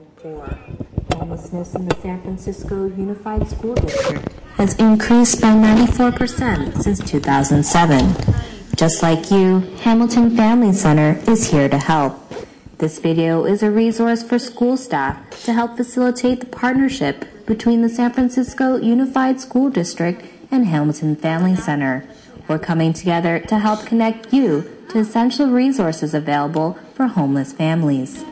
This video will show you what to look for so you can tell if a student might be homeless and direct you to the services available to help the student and their family get on the road for stable housing. Not addressing this problem is robbing children of their potential and their future. The student and their family may be embarrassed about his or her situation or not want to ask for help. Sometimes a student may seek help. Other times, you may only know by seeing certain signs indicating the student could be homeless. You might see the student wearing the same clothes a few days in a row. Some days they arrive to school very early or start leaving late. The student might be consistently hungry or hoarding food. Other behavioral signs include not staying focused or falling asleep in class. They also have trouble completing their homework. The student might become aggressive and territorial, or sometimes the opposite, where the student becomes overly affectionate. If you notice any of these signs, you still won't know if the student and the family are homeless. To be sure, you'll need to ask either the student or the parent. You should always be sensitive when inquiring about students' living situation. Ask a student or parent carefully, but be direct. Where are they living? Are they homeless? Are they under threat of eviction? Homelessness isn't limited to sleeping on the street. A homeless family may also be couch surfing, living in a car, garage, or shelter, or doubled up with friends or relatives. They may be living in an SRO or single room occupancy unit, or the child may be staying with friends or family while the parent is somewhere else. Hamilton Family Center can probably help. But before we do, we'll need to have the name and date of birth of at least one of the student's parents. Please have this information available to share with our staff. The SFUSD FIT program is also available to help support students who are homeless to be successful in school. Once you find out that the student's family is homeless or under threat of eviction, you need to act quickly. If the student's family is about to be evicted, Hamilton Family Center's Eviction Prevention Program can help. Click here for more information. If the student is already homeless, there are steps the family should take immediately to access emergency shelter and begin looking for stable housing. Click here for more information. Hamilton Family Center was established in 1985 and is now one of the largest service providers for homeless families in San Francisco. We have a dedicated hotline and email for our partnership with San Francisco Unified. School staff should contact us when you're working with families who are homeless or facing eviction. Hamilton staff can come to the school to meet with a family and assess them for eviction prevention and rapid rehousing services. Call or email for more specific information on how we can help. That's just one of the videos. There are two more. That's the identifying. There are two more helping families facing eviction and assisting families who are homeless. And this is a type of informative videos that can be carried on to um, to our staff um, so that they can have that in, in-house at the school to watch and train themselves and again I- increase our knowledge because this is something that is rapidly rising in the city and that we're finding ourselves having to i have no idea what this is. Well, I heard it's a commercial. this is not my com- computer. Sorry. There was something going on. All right that's it. I'm, I'm good. Thank you. Thank you, um, Mr. Truitt, for presenting. Um, so um, at this time, I'm actually going to just open up for public comment so we can actually allow um, our committee presentations to occur. Um, and just as a technicality, we do that during public comment time, but of course, we'll allow presenters to speak longer than the normal two minutes. Um, so I do want to bring up Hamilton Family Center, um, who actually got was one of the key fundees um, in this $2 million grant from Google. Which for the first time really provided services finally on site um, with our school employees. So I want to bring up our executive director, Jeff Kositsky, who will be introducing um, other members of his staff. We'll all, also be speaking about this new program um, in the school district. I also recognize that we have one of our principals, Dennis Chu of Gordon J. Lau Elementary School as well. Thank you, Mr. Kositsky. Good afternoon, Supervisor Kim, um, supervisors, members of the Board of Education. Thank you so much for um, calling this hearing and talking about the, this topic with us. Um, before I speak, I think it's, we'd like to have some of our partners from the school district speak and some of our line staff who are actually working out at the schools. Um, so I'll turn the mic over. Hello, I'm Mariana Estrada. I am the I, bilingual case manager with First Avenue's Hamilton Family Center, and I'm currently the lead um, SFUSD case manager. Um, we had two families here today. Unfortunately, they had to leave, um, but I'd like to share one of their stories. Um, this family came to us through Sanchez Elementary the one of the parents had lost their income and well their job and therefore could not pay the rent anymore. Um, they found themselves really struggling. Their children were um, sometimes not going to school because the parents had to take them out to go search for jobs, um, and that's not ideal either. And so um, they asked they commented that to the school, and the school social worker called me. And so I came out within three business days, and the family was luckily able to stay in their housing here in San Francisco. We did that through our eviction prevention program. And then we got them settled into our rental subsidy program, which now um, is helping them stabilize their housing where they are now. Um, we're also currently trying to um, find them new housing um, because the space is a little bit too small, but also with the rental subsidy program, they'll be able to achieve that. Thank you. Thank you. Hi, good afternoon. My name is Dennis Chu. I'm the principal of Gordon Elementary. Um, I can tell you that we have an outstanding relationship with Hamilton Family Center.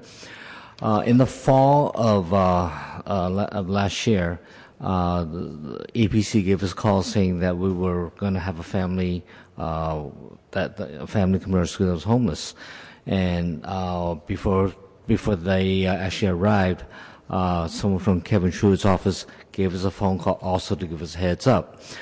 What was really nice was that uh, we had a counselor from uh, uh, Kevin Truitt's office escort the family to come with the registration, and you know that really helped out. As the family came and we made them, you know, uh, acclimate to the school, and right now we have two sites. We had a couple of issues in, in the beginning because um, transportation was an issue. I thought that, you know, it was something that we, we were at, as a school, you know, how can we help out, right? So, uh, office explained to the family, if you get your kids to come to school every day on time, our office will provide the, the, the, the FastPass Clipper card. So that was one part that helped. After that, suddenly we found out that our students started to not come to school, be tardy, and suddenly they just like stopped coming. So as I investigated that, was what happened was the um, the adults, not the children, were at fault. And uh, after some counseling, uh, we took care of that. Uh, Hamilton Family Center was very, very instrumental in, in, in assisting. The students, the students are now coming to school every day on time. And if it wasn't for the support of uh, ha- Hamilton, that would never happen. So I just want to let everyone here know that the school district, the school site, uh, Kevin Truitt's office, Hamilton Center, is a very tight knit and very close working relationship. And I do appreciate that when Hamilton says that they'll have someone out there within three days, even before the three days before the arrival, they gave us the courtesy and the professionalism of the phone call to let them know that we are going to come. Thank, you. Thank you. Principal Chu. It's good to see you.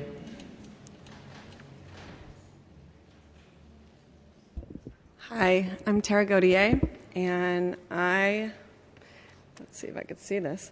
Um, I'm a wellness counselor in the school district, and I work at a kinder through eighth grade school, and I've been working for the Student Family and Community Support Department for the last nine years. Um, supporting homeless youth is a near and, is very near and dear to my heart.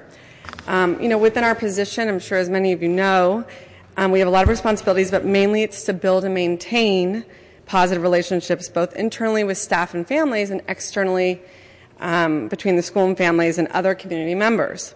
In addition, we are constantly assessing um, students' home, school, and personal and community factors that may affect their learning. And as many of you can imagine, homeless youth present with many complex, overwhelming, and often paralyzing issues. They often exhibit both internalized and externalized behaviors. And thanks to our strong partnership with HFC, we've slowly, slowly begun chipping away at their high, high level of needs. Having an unstable home setting and knowing it's absolutely unclear where you're going to lay your head down can be debilitating for our youth. So I feel very blessed to collaborate alongside my school nurse and serve as the bridge between our schools and community-based organizations such as HF, HFC. Um, HFC has served as an imperative connection to help us together create a really fluid day for these families, which is exactly what they need. I um, want to just mention I do have one family that it, thanks to Hamilton, it has absolutely changed their lives. Kids that never thought they could succeed in school have actually made a difference and have transitioned on to high school. And one student still at our school, and he's on in sixth grade and doing really well.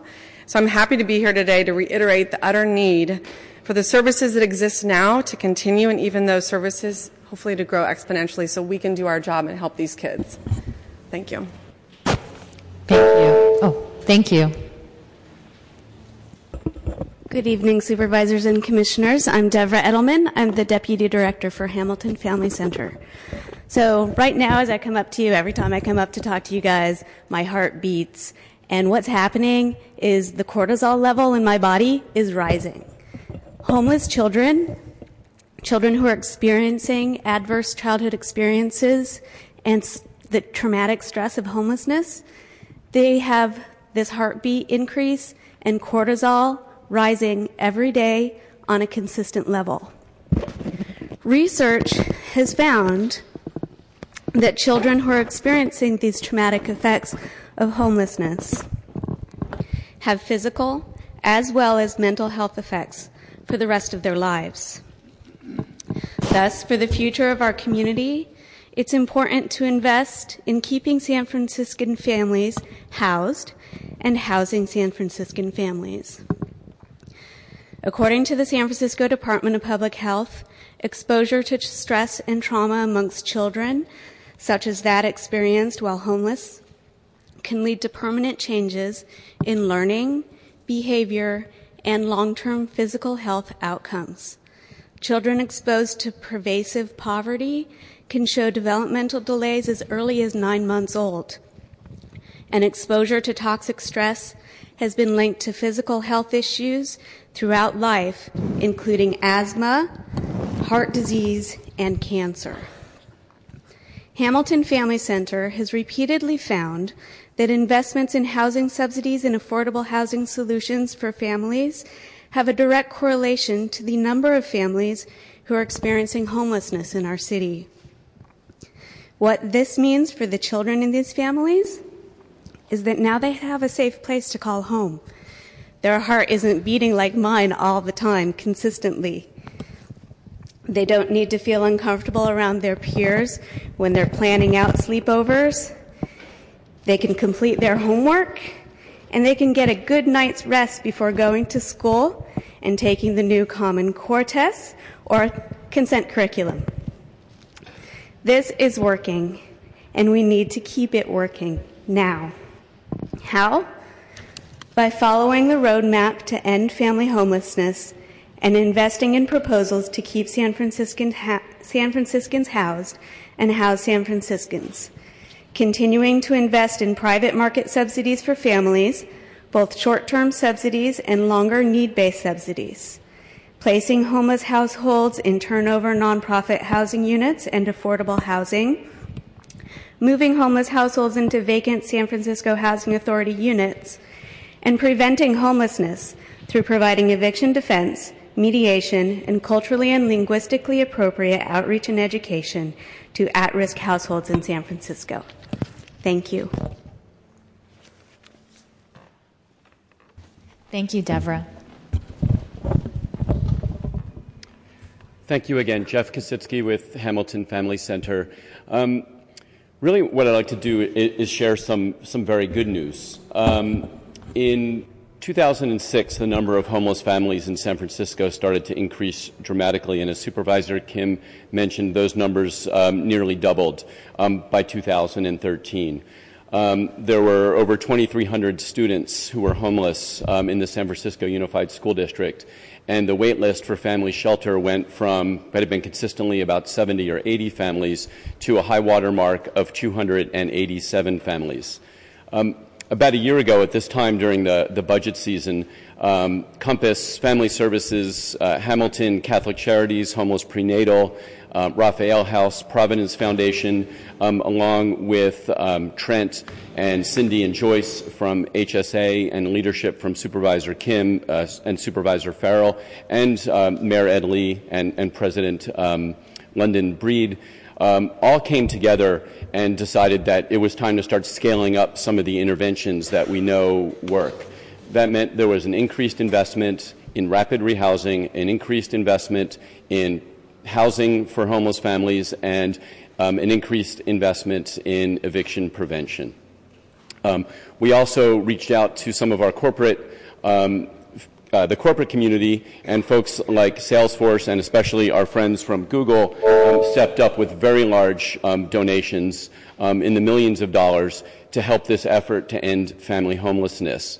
And today I get to stand before you and tell you that the waiting list for family shelter is now down to 137 families, a drop of about 150 families.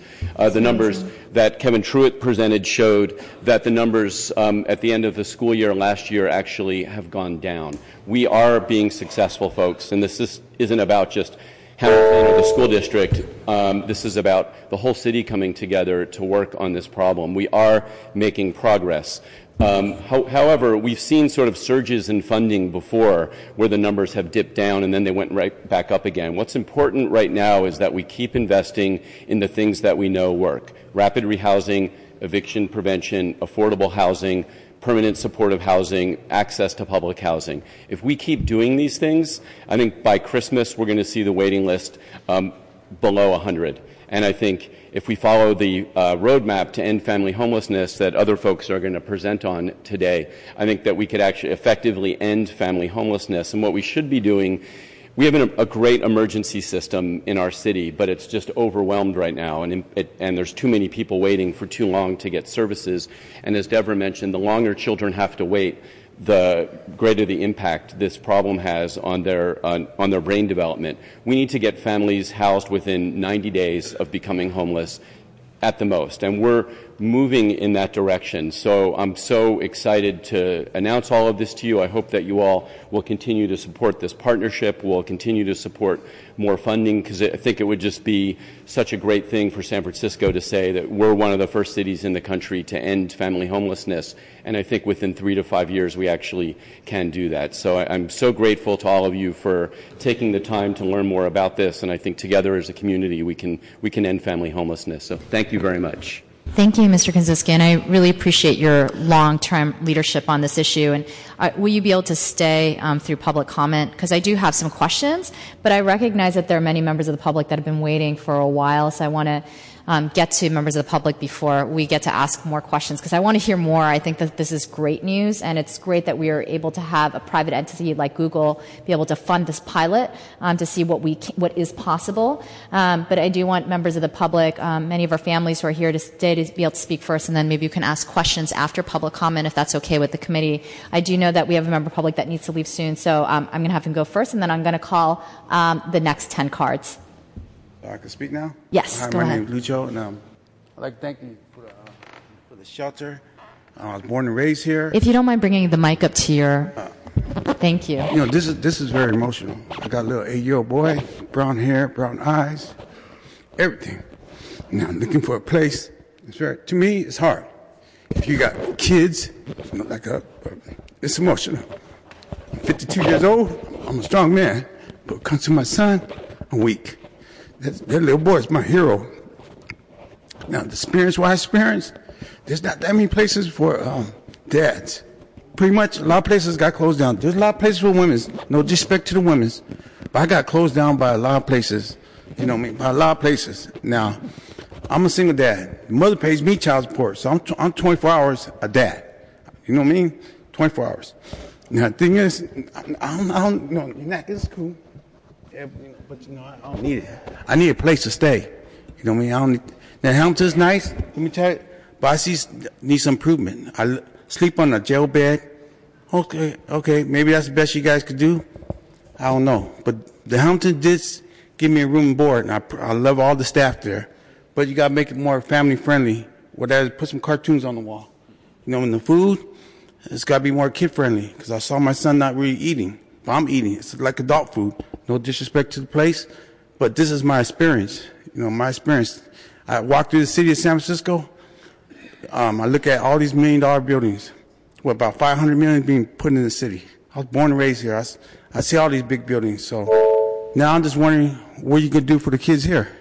It's about the kids. Like I said, I got a little eight year old boy. I love the sh- I love him, but I'm looking for a better place for him. You know what I mean? And I'm looking for help. Now I don't know if you guys do anything for guys. I don't know. But you want to experience what I experienced? Grab your little niece, nephew, and walk through the streets with two suitcases and try to find out if you can find resources. Now, try calling for a bed. If you don't get a bed, you're out. You're going to sleep on the floor. Period. You know what I mean? On a jail bed, on a jail pillow. That's what it is. So the real experience, I don't want to sugarcoat it, but you know, like I said, they need more places like the Hampton. They do. The staff is great. But like I said, you got to make the food a little bit kid friendly. You got to change the bed if you could. The jail beds, change it if you could. If you could find the money. Um, put some cartoons. I'm pretty sure you can find some artists in San Francisco to paint the walls, little kids and. If I can ask you to wrap up, I'm sorry with your Oh, yeah, comments, yeah. but we really appreciate you being But- here and waiting. But no, no, thank you, thank you. Um, there's more, it's just emotional. You know, how I'm emotional is like fireworks. It's everywhere. It's everywhere.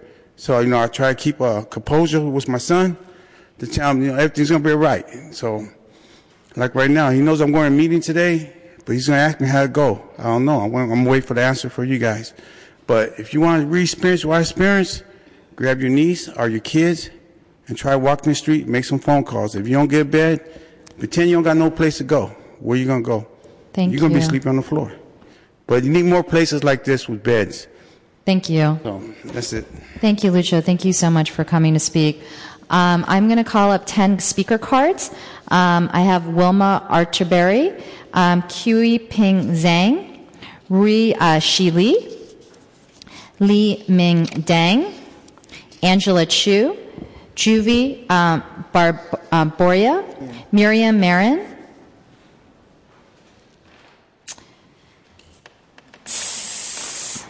SOCOM Campos, Danelle Herrera, and Helen Lamar. Good evening. My name is Wilma Arterberry. I'm a grandmother. If you don't mind speaking closer to the mic, um, the meeting's recorded so members of the public can hear outside chambers too. Thank you. My name is Wilma Arterberry. I'm a grandmother, 57 years old. I work and go to school here. I grew up in San Francisco, Haight-Ashbury. I want to thank Mr. Lee for cleaning our city up, giving us um, the tallest, and getting our streets clean. I'm at the Hamilton Family Shelter. Am I scared? Yes, I'm on the streets. I've never been on the streets. I've always worked and had a place. Getting a house now is hard. I got grandkids hopping and skipping houses, and my kids are in school. I got two graduating now, one in New Orleans for the leadership. This is Maurice. He's at um, John Muir. I want to tell you, John Muir made me feel like a human being again. John Muir for parents has a family room. I can wash, cook, and clean once my Maurice go to school. I would be on the street by myself. And I pray I did. I asked Mr. Lee, and I also wrote Senator Boxer. I asked her for the 13th Street Center so we can still go in and wash our clothes and bathe our kids. You're on the streets, it's bad enough you pray to everyone, but you got no place. I'm at the Hamilton, I'm a preacher to a roof of my head and the food they give me and my kids. We're not that stressed, but I'm stressed because I've never seen a city no houses. How we got technology, we got business, but we got a dollar for a bus stop. We don't have a house for our family. The family make the city too. I wants to be here. I wants to go to school. I don't want to go outside the city. This is my city. I want the city to be given back to the families. Can you open your hearts and find some money for us as they did the 13th Street Center? And I want to thank Senator Boxer and Mr. Lee again. Thank you, Ms. Arterberry. Thank you for speaking. I know it's hard to get these really important stories out in two minutes, I apologize that, that that's a time constraint that we have, and I will do my best to accommodate um, the stories that best we can. Good afternoon, commissioners and supervisors. My name is Helen Lamar, and I am the executive director of the Providence Foundation, who works in coalition with some of the HESPA members, Hamilton Family Center, and a lot of the other shelters to provide emergency homeless shelter. We operate three shelter sites in the city, and one is the First Friendship Institutional Baptist Church, where we have 55 spaces for homeless families. We have also in 2000 built a 73 unit building in which we put 55 formerly homeless families with a total of t- today 120 children. We have been in operation since 1997 and our main focus is homelessness. We have three shelters and at one point we had five, but we do house uh, people that are in need. We feed them and we clothe them when necessary, as well as give them emergency shelter each night. We have been doing this since the year 2000, funded by the city of uh, city and county of San Francisco. Thank you. Thank you. Thank you, Ms. Lamar, for being here. I called up um, eight other speakers. Um, at any time, please just come up. Feel free um, to line up.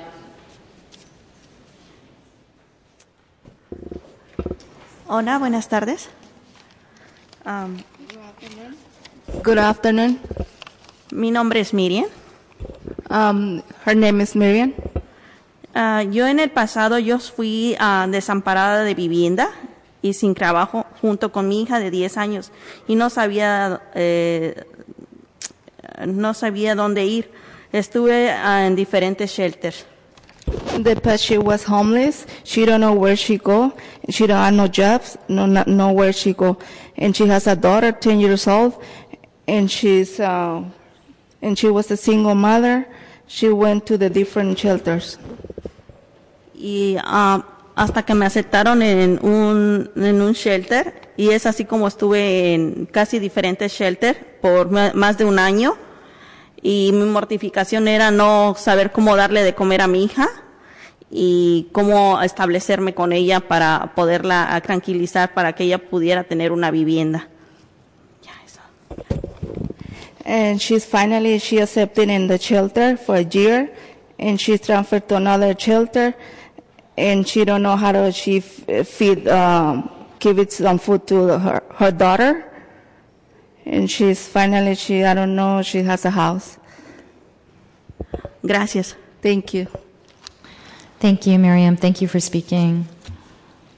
Um, good evening, uh, Board of Supervisors and Commissioners. Uh, my name is Juvie Barbonio. I'm the United Families Coordinator of SOMCAN.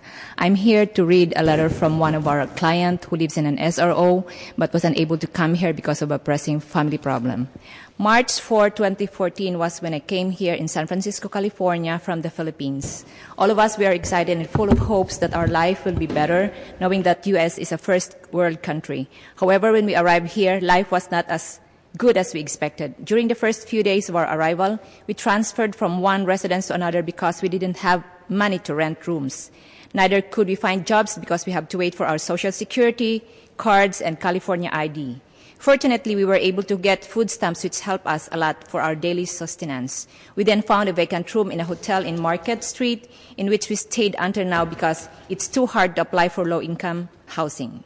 Since the time we stayed in this hotel, we suffered too much anguish, not only because it is small and not enough for five members in our family, and the bathroom and toilets which ha- we have to share with the rest of the tenants.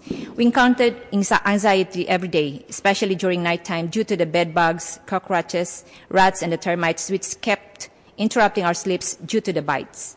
I always send my children to the clinic for checkups and treatment. Not only that, because of the small room we are staying, the ventilation is not good, and when one of us get cough or is sick, all of us will get ill too because four of us share the same bed at night. But, but, despite of what we are facing now, we are willing to stay and move in in this place as we know someday, somehow, there are people and communities who are open-handed to help us attain our dreams in the future. In closing, homelessness, we understand that homelessness could not be solved overnight, but homelessness for uh, families could be lessened if the government or if the city government will invest in housing for them. Thank you. Thank you, Ms. Barbonio.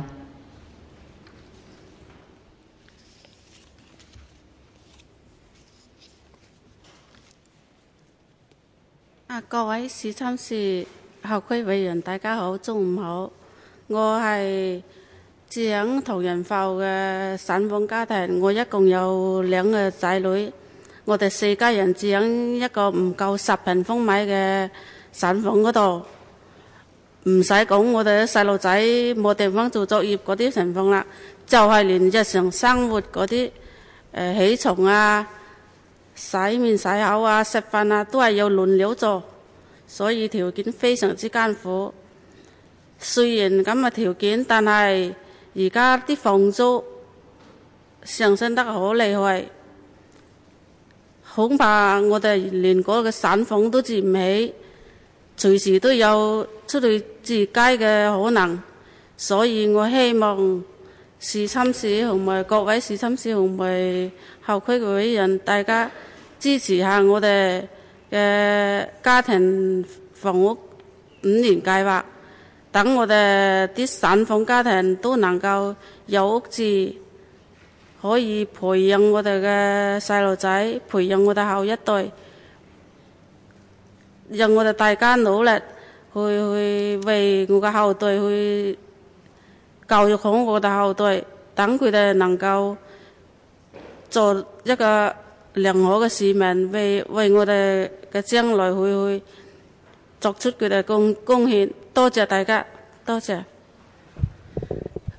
Hello everyone, my name is Li Ming Deng. I have a family of four living in a very small SR unit in Chinatown. Needless to say, um, my children, they do not have enough space to do their homework. And also the rent has been raising rapidly.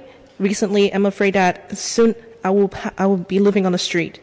Um, I hope that the city can work together in supporting the plan on ending family homelessness. Thank you. Thank you.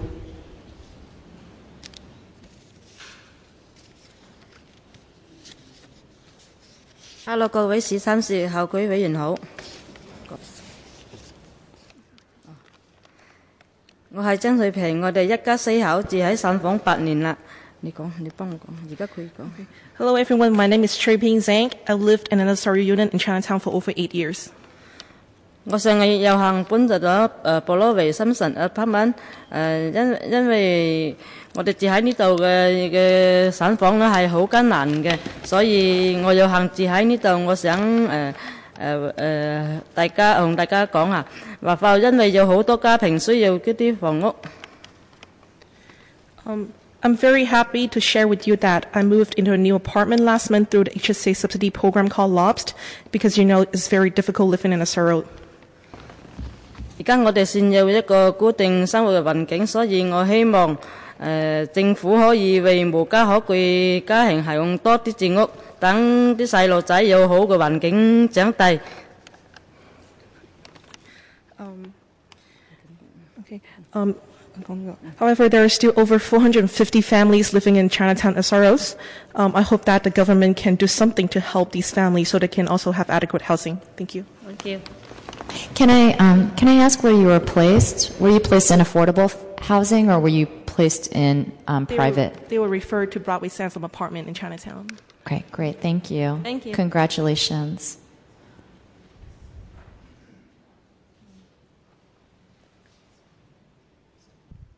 各位时参事、校区委员，你哋好。啊，我系张瑞妮。啊，我住喺红人埠散房。 Hi, supervisors and commissioners. I'm Julie Ni. I live in Chinatown SRO building. 我住咧唐人埠嗰啲散房咧，咁啊同個仔兩份一齊，因為我係 single mother。I'm a single mom uh, with my son living in a very tiny room. 啊，因為咧我都啊好希望即係有一個好嘅環境俾我仔咧啊，但係我嘅收入好低，所以咧啊都冇辦法即係俾得起個好啊即係個貴嘅就金啦。I wish I could provide better housing for my son, but since my income is so low that I won't be able to afford um, better housing. 但係我自己嗰度咧，因為個環境真係啊，啲人又食大麻咁，又好影響我仔啦。隔離依家嘅租金又好貴，咁我都好驚，將來連嗰間房我都可能都冇辦法俾得起屋租。Um, the condition in the building wasn't that good. We can smell people smoking marijuana in our room. Um, there are robberies and things happening. So, and rent has been increasing a lot for SROs lately. And we are very worried about the situation for families at this time. 我依家我听到啊，因为有谋价好啊，联盟会有一个五年计划啦，咁我都希望政府能够支持 啊，等我哋啲最低收入嘅人士能夠可以有機會去入住政府起嗰啲住屋俾啲低收入嘅家庭咯。I know that COH has a five-year plan to end family homelessness. I hope that this plan can become a reality so many families could benefit and have better housing. 咁我都希望，如果有有機一一有機會能夠入住到啲家庭咧，咁我都希望等我個仔咧能夠好好更更夠安心去讀書啦，等佢將來能夠即係啊有好嘅環境，咁嗯都唔使咁驚慌，咁成日都住唔好嘅環境，又驚冇冇屋住，咁佢讀書都讀唔到啦。I hope I would be one of the lucky family that get into that housing so my son will have a good place to study, to live, and that's my wish. 咁好多謝市參事同埋啊政府部門能夠支持嗰個啊五年計劃，咁希望我哋嘅啊個個能夠最低收入嘅人士能夠可以有一個安定嘅家啦。So I hope that um, supervisors and our city departments could support this five-year plan so that our families could have a better place. Thank you.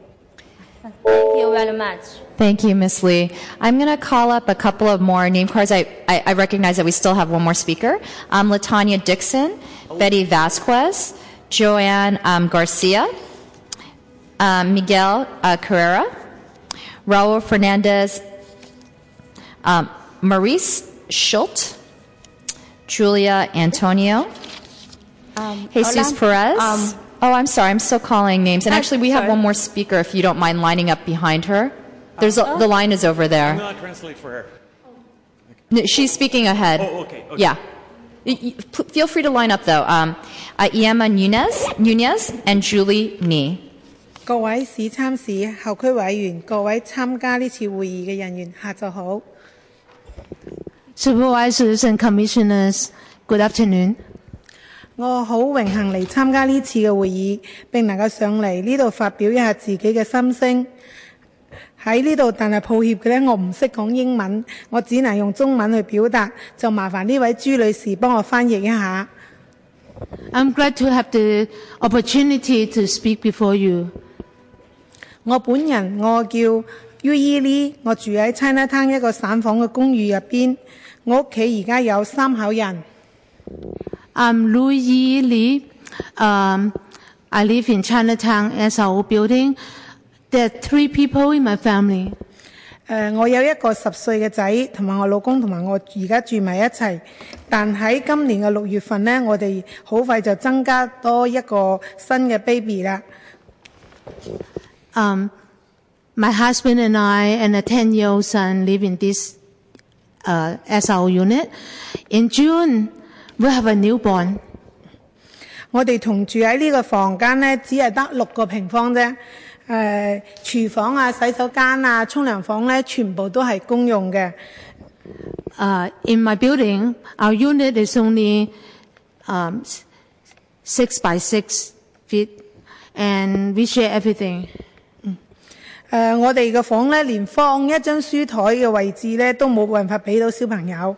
誒、小朋友根本咧就冇空間去學習。我哋居住嘅環境咧就比較差。We can't even fit a desk in our room for our son to do homework. Um, the condition is uh, a little bit worse in, in our unit. 誒、呢、個環境咧對小朋友嘅成長係非常之唔好嘅。So it's pretty bad for a kid to grow up. 誒而家咧有無無家可歸嘅聯盟推出一個誒、家庭有屋住嘅五年計劃，我哋非常之支持。We are very supportive of the five-year plan that COH proposed. 我希望市政府能夠支持並通過呢個家庭有屋住嘅呢個五年計劃呢個方案。We hope the city would pass this proposal. 誒、建造更多嗰啲誒，同埋批出更多嗰啲低收入人士可以居住嘅房屋。We need more housing for very low-income people. 誒、等我哋誒呢啲低收入嘅家庭同埋小朋友咧，能夠個個都有屋住，誒、有一個好嘅學習環境俾小朋友，同埋無家可歸嘅家庭都有有屋住。so that our families will have decent housing, our kids will have a good place for them to live and study, so that homeless families, homeless people would have housing. 誒、為咗小朋友而改善我哋嘅居住環境，呢啲係我哋長期渴望嘅。For a long time, our hope is to have a good housing for our children. 希望各位能够实现我哋呢啲低收入家庭同埋无家可归嘅家庭呢啲梦想。 I urge everyone to help us fulfill our dream to have us kids uh, better housing for our families. 多谢各位。 Thank you. Thank you. Thank you so much for coming to speak, and thank you, Ms. Um, Chu, for translating. I know so- you also had a speaker card as well, Uh, so. I have a speaker card too.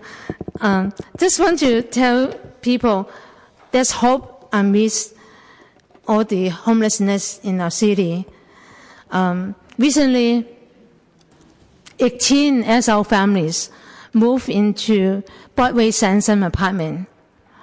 That is a concerted effort of um, the HSA, uh, housing developers and also the mayor's office of housing. We think things can happen. It makes such a difference for families that can move into decent housing. It's really a big deal.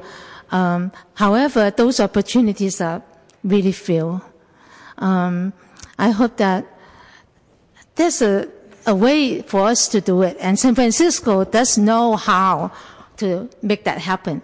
Right before us, the five-year plan is things that are possible. They are, they are things that the city, all of us can work on to make it happen. So thank you for the hearing. Thank you for making this a topic for us to look at, to discuss, to make real. Thank you. Thank you, Ms. Chu. I know you've been in this position for 24 years now at CCDC, so it's great to hear that you think that, that, that we can end this issue, Right. that there's hope. Let's Um, hope. I had called a number of speaker cards. Um, please feel free to come up. If not, I'm going to call other speaker cards that I haven't called yet. Um, I only had um, two other speaker cards. I have Elizabeth Anker and Jenny Friedenbach. couple from the previous batch. I did, but no one came up, so. That's uh, is, she's one of them, and I'm next. So just please, if you want to stand so I have an, a sense. Thanks. Um, hola, buenas tardes. Mi nombre es Bessie Vázquez. Eh, Betty Vázquez, perdón. Am, el motivo de estar acá es, señores, para que ustedes sigan aportando. Ah, se les agradece de antemano, pero yo soy una madre, aparte de madre soltera, tengo mis dos hijas, una de seis años en kindergarten, otra de 14 años. Good afternoon. My name is Bestie Vasquez. I appreciate this opportunity. The reason I'm here is to request for your support. I'm a single mother. I have two children, one that is six years old and another one that is 14. Uh, ¿Cuántos años? 14. 14. I'm 14 years old. Ajá, próximo año a high school y gracias a Dios me han correspondido. Eh, me gusta de veras eh, trabajar. Ah, pues a- hasta ahorita no tengo una vivienda y sí la necesito. Um, I really appreciate that my children are really good. Um, I like to work. I'm a hardworking person. Nevertheless, I do not have a house and I really need a house.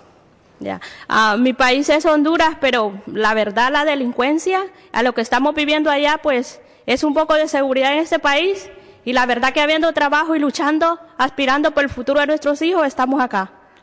I am originally from Honduras. Uh, however, the situation in Honduras is really difficult because of crime. Um, I am here to work and uh, hopefully earn a better future for uh, my children and I. Um, pues, um, como les digo de antemano, gracias y espero pues sigan apoyando, señores, aportando más de lo que pueden dar y um, ayudando para, porque ya el futuro en est- um, son los niños y la verdad pues es de la única manera que podemos seguir adelante. Thanks in advance for your help. Um, I encourage you to keep supporting uh, the initiatives for housing. The future of uh, our city is the children, and that's the way we're going to uh, stand up. No, Thank- gracias y gracias. Gracias, Ms. Vasquez.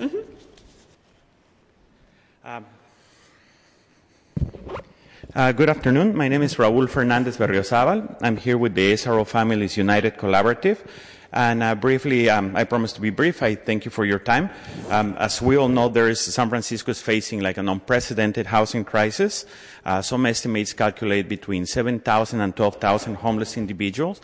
Probably one third of them are children. There is 2,300 children, homeless children enrolled in the San Francisco Unified School District, and probably the, the amount is probably twice as many because uh, many of those children are under five and are enrolled in the San Francisco School District. Um, as we know, the average rent surpasses the $3,000, and uh, the average um, uh, income for a family earning uh, minimum wage would be about 1,500. So um, the SROs still are like one of the, the um, last avenues out there for, for homeless families. And I don't really need to elaborate on what an SRO, living in an SRO is all about. Probably all of you guys have visited. You know, we're talking about rooms that are six by six, ten by ten. Is you stretch your arms. Probably you touch both walls of the SRO.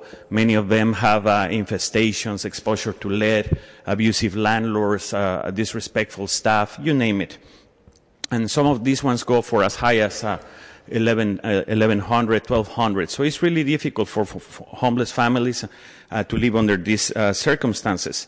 In the SRO Collaborative, Families United Collaborative, it started in 2001. And since we've only been able to transition 40 families into um, supportive housing. 18 of them came in the Broadway Sansom apartments that uh, my supervisor Angela Chu was talking uh, recently. So uh, 18 of these families received the LOSP subsidy, the local operating subsidies that are like the solution that we're proposing, Coalition on Homelessness, Chinatown CDC, to transition these families to permanent housing. I think is realistic.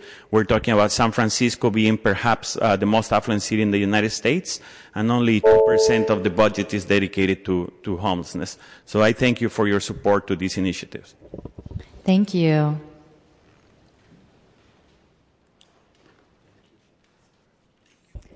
Hi, I'm Elizabeth Anker. I am the program director at Compass Connecting Point, and we hold the family waitlist for family shelters. Um, as holder of the waitlist, um, I've been there eight years, and we've seen the numbers go up significantly over the years. Uh, Jeff touched on the numbers earlier, but they went from 70 something when I started back in 2008 all the way up to 287. Um, and during that time, there have been two times when we've seen those waitlist numbers go down.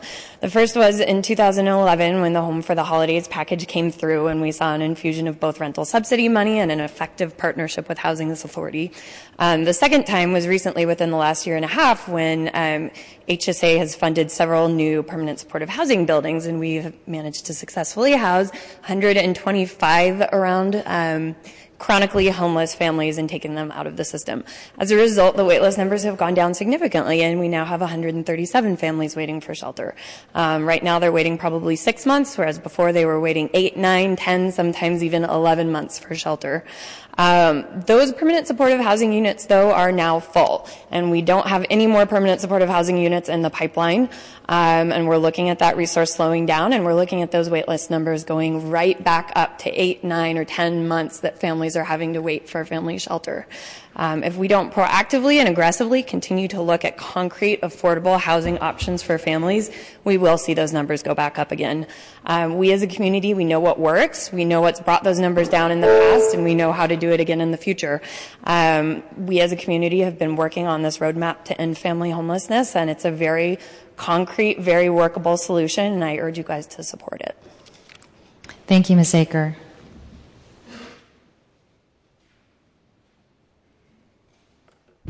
Hi, Jennifer Friedenbach, Executive Director of the Coalition on Homelessness. And I'm also a mother of two. And being a mother kind of offers this other framework in which my children thrive in their home. And it just illustrates how important. I mean, we have a kitchen where we cook, a table where we do homework, share what happened during the day, talk about what happened um, during the night, whether they got a good night's sleep, a bed to sleep in. Um, it's a place where they relax, where they laugh, where they play, where they act silly, where they let it all out, where they break down and lose it and are able to pull it back together. And so without that home, it's not having the framework. And it's a disaster for kids. A disaster. You know, at the end of the school year last year, we had 2,352 students without homes. Where were the alarm bells? Every time we have a family in the city with children that has lost their housing, the alarm bell should be going off. We are doing permanent damage to these kids. Permanent damage. And we're sitting by idly. Over the last 10 years, we've had 6,000 units of housing for homeless people, 7% for families with kids. I've been doing this job for 20 years. There is nothing that pisses me off more than the fact that our sheer neglect, sheer neglect by our inaction, we are creating the situation. We are forcing children to go through this. We are going to be putting out a roadmap in the next couple weeks and we are really sounding, all of us here, I want you to stand by my side and I want you to sound those alarm bells with us. Sound them loud. Okay, because we have a really bad situation. We're looking forward over the next years and we're looking at the pipeline. We have housing coming in over the next couple years. Hundreds of units of housing, of affordable housing, not one unit, not one unit for homeless households. That's what we're talking about. That's what Elizabeth was referring to. This is a disaster. We have skyrocketing rents. We have an eviction crisis. We have wages that are stagnant. We have a crisis here, but we can solve it. We know exactly how to do it, exactly how to do it. So stand by my side and ring those alarm bells. Thank you. Thank you, Ms. Friedenbach.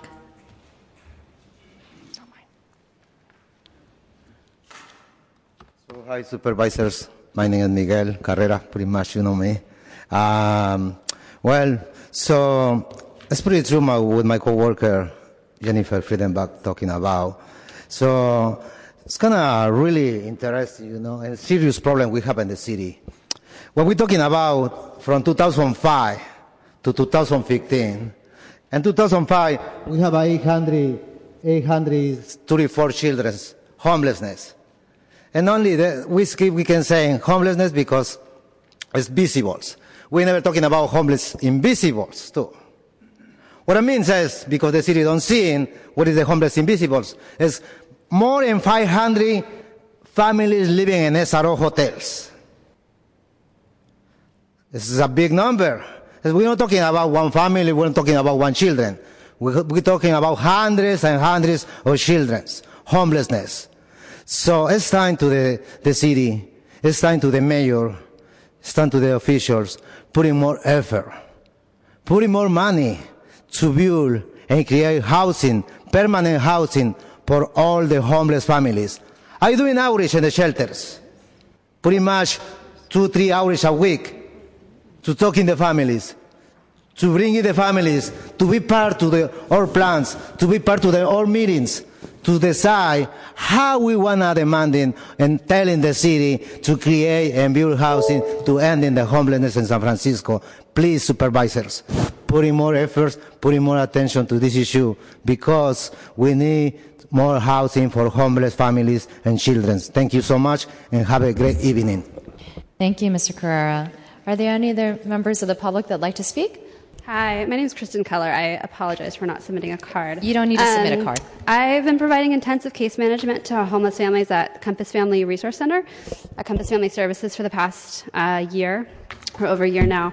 And I just wanted to point out that in terms of the impact um, on kids in particular, I've worked with several families who were either homeless on the streets um, or who ended up, you know, having a nine-month wait to get into shelter, got into shelter, and uh, four of those families ended up in permanent supportive housing at Mercy Housing's 1184th Street.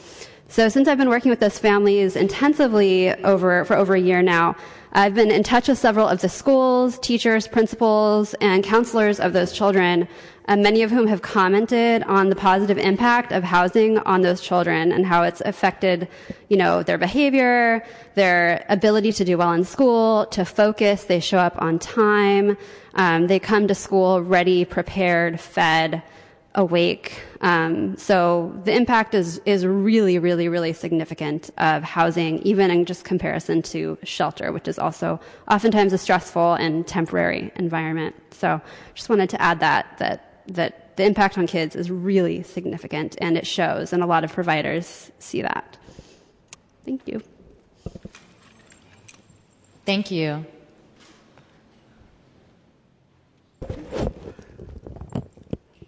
Buenos dias, buongiorno, bonjour, ohio, yasan, kitiko, shalom, cheerios, guten morgen, good morning America, grits. You know, this article, I want you to see, it's an article about when you were stoned. Yesterday was was Earth Day, and we know a million people were killed in Armenia, and we don't even talk about a Holocaust. That's what you call homeless. I would like for you in your action to use the word houseless because it was Ronald Reagan in 1966 who let out the Napa Valley people. Then he would go on to the federal government 80 as president and start this word, what we call homeless. You know what? No one here is born homeless. Homeless is a state that our government and our people want people to incarnate to think of something as terror. Today I heard you talk about sexual assault. I heard you talk about uh, uh, people being frightened. You know, the young kids, it's violence and assaults and sexual things that happen in school. They're happening in SROs and no one really cares about so you don't want us to go them to go from a child, but you let people stay in SROs in this city. Our police department, it has its 1% what it does to you. The sheriff department, the fire department, this, our city, this leadership is under question. In the last 10 years, I have called the police over 100 times. You can go online My one four one five SFW at gmail.com and the password is 1961 to 2015.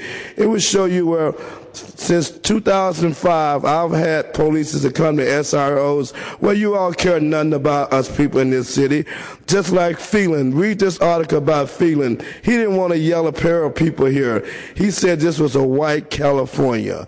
That was the so get it. I think there's Thank no you, such Mr. word as homeless. It's houseless. It's houseless. Thank you. Thank you. Thank you for being here. Um, okay.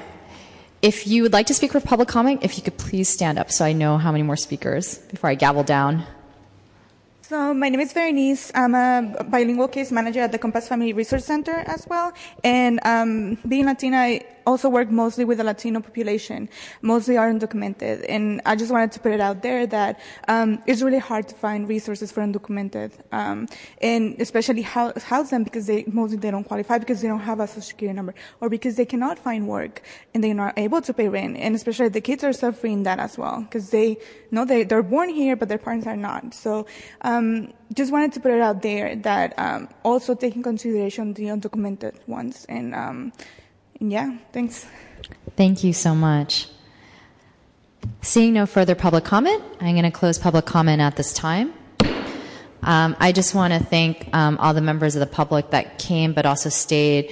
I, I note that we had at least nine cards that probably had to leave that we did not hear from today, and I do just want to apologize that we weren't able to hear from you.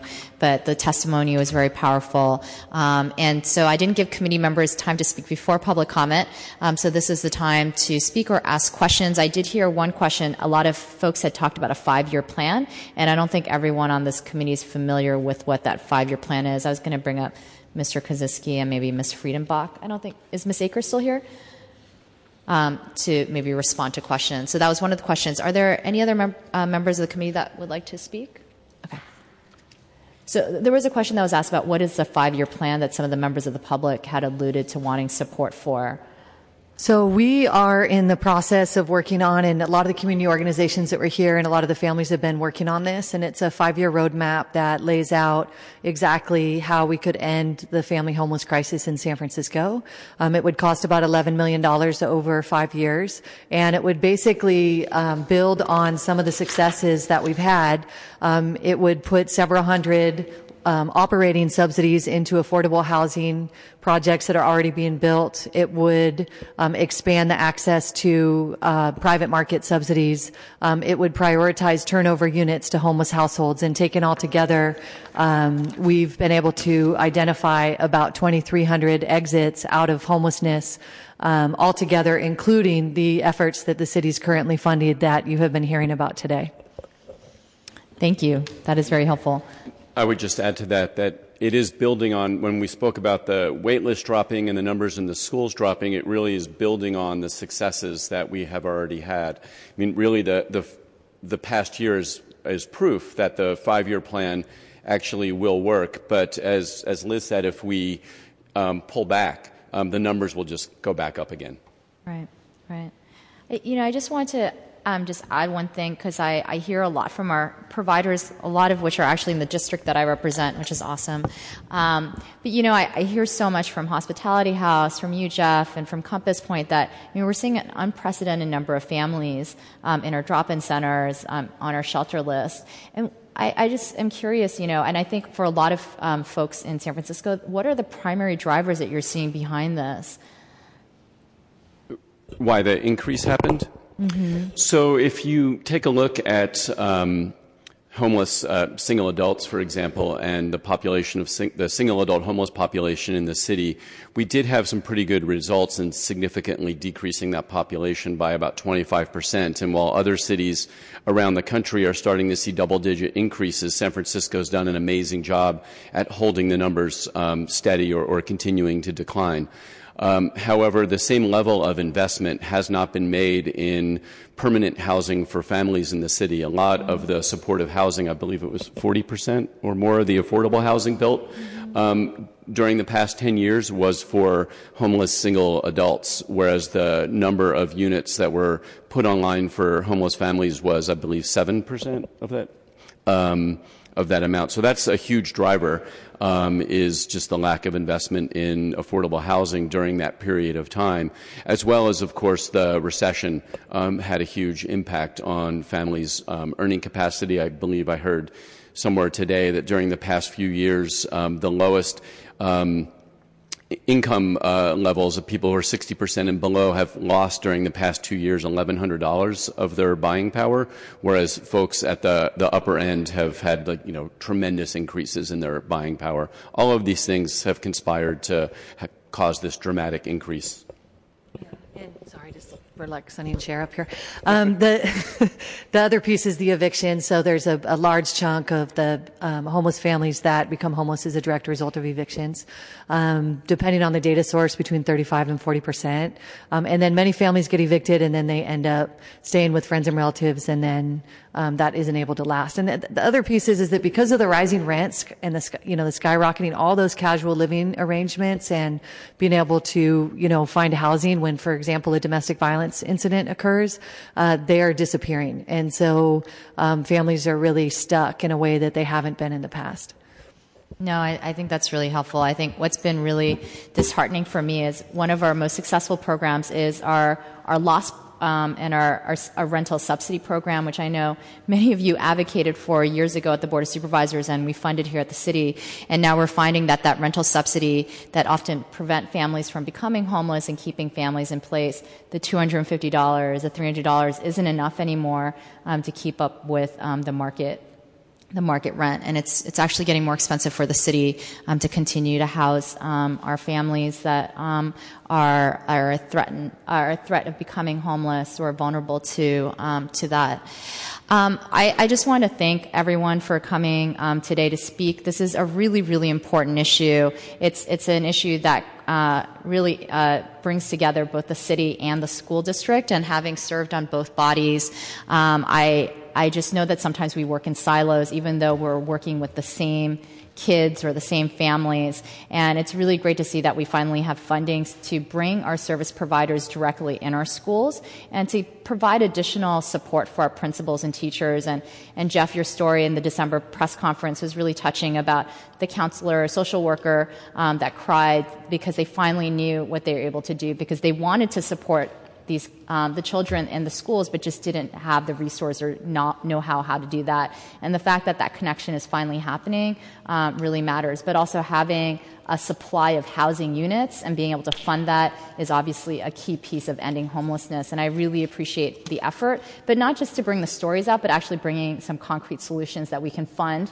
um, to make this a reality because I know none of us want to see more of our youth and families um, out on the street. And they're often the invisible face of homelessness, which is, I think, why single adults get so much attention because that, that's who people see on the streets and view as being homeless, and that we often forget. Um, to take care of the folks that are more invisible, that are maybe couch surfing or are just hidden, kind of in, in and um, and not working to house that um, cohort as well. I don't see any um, members on the roster, so I'm not sure if anyone would like to make closing comments um, before I close this item. Okay.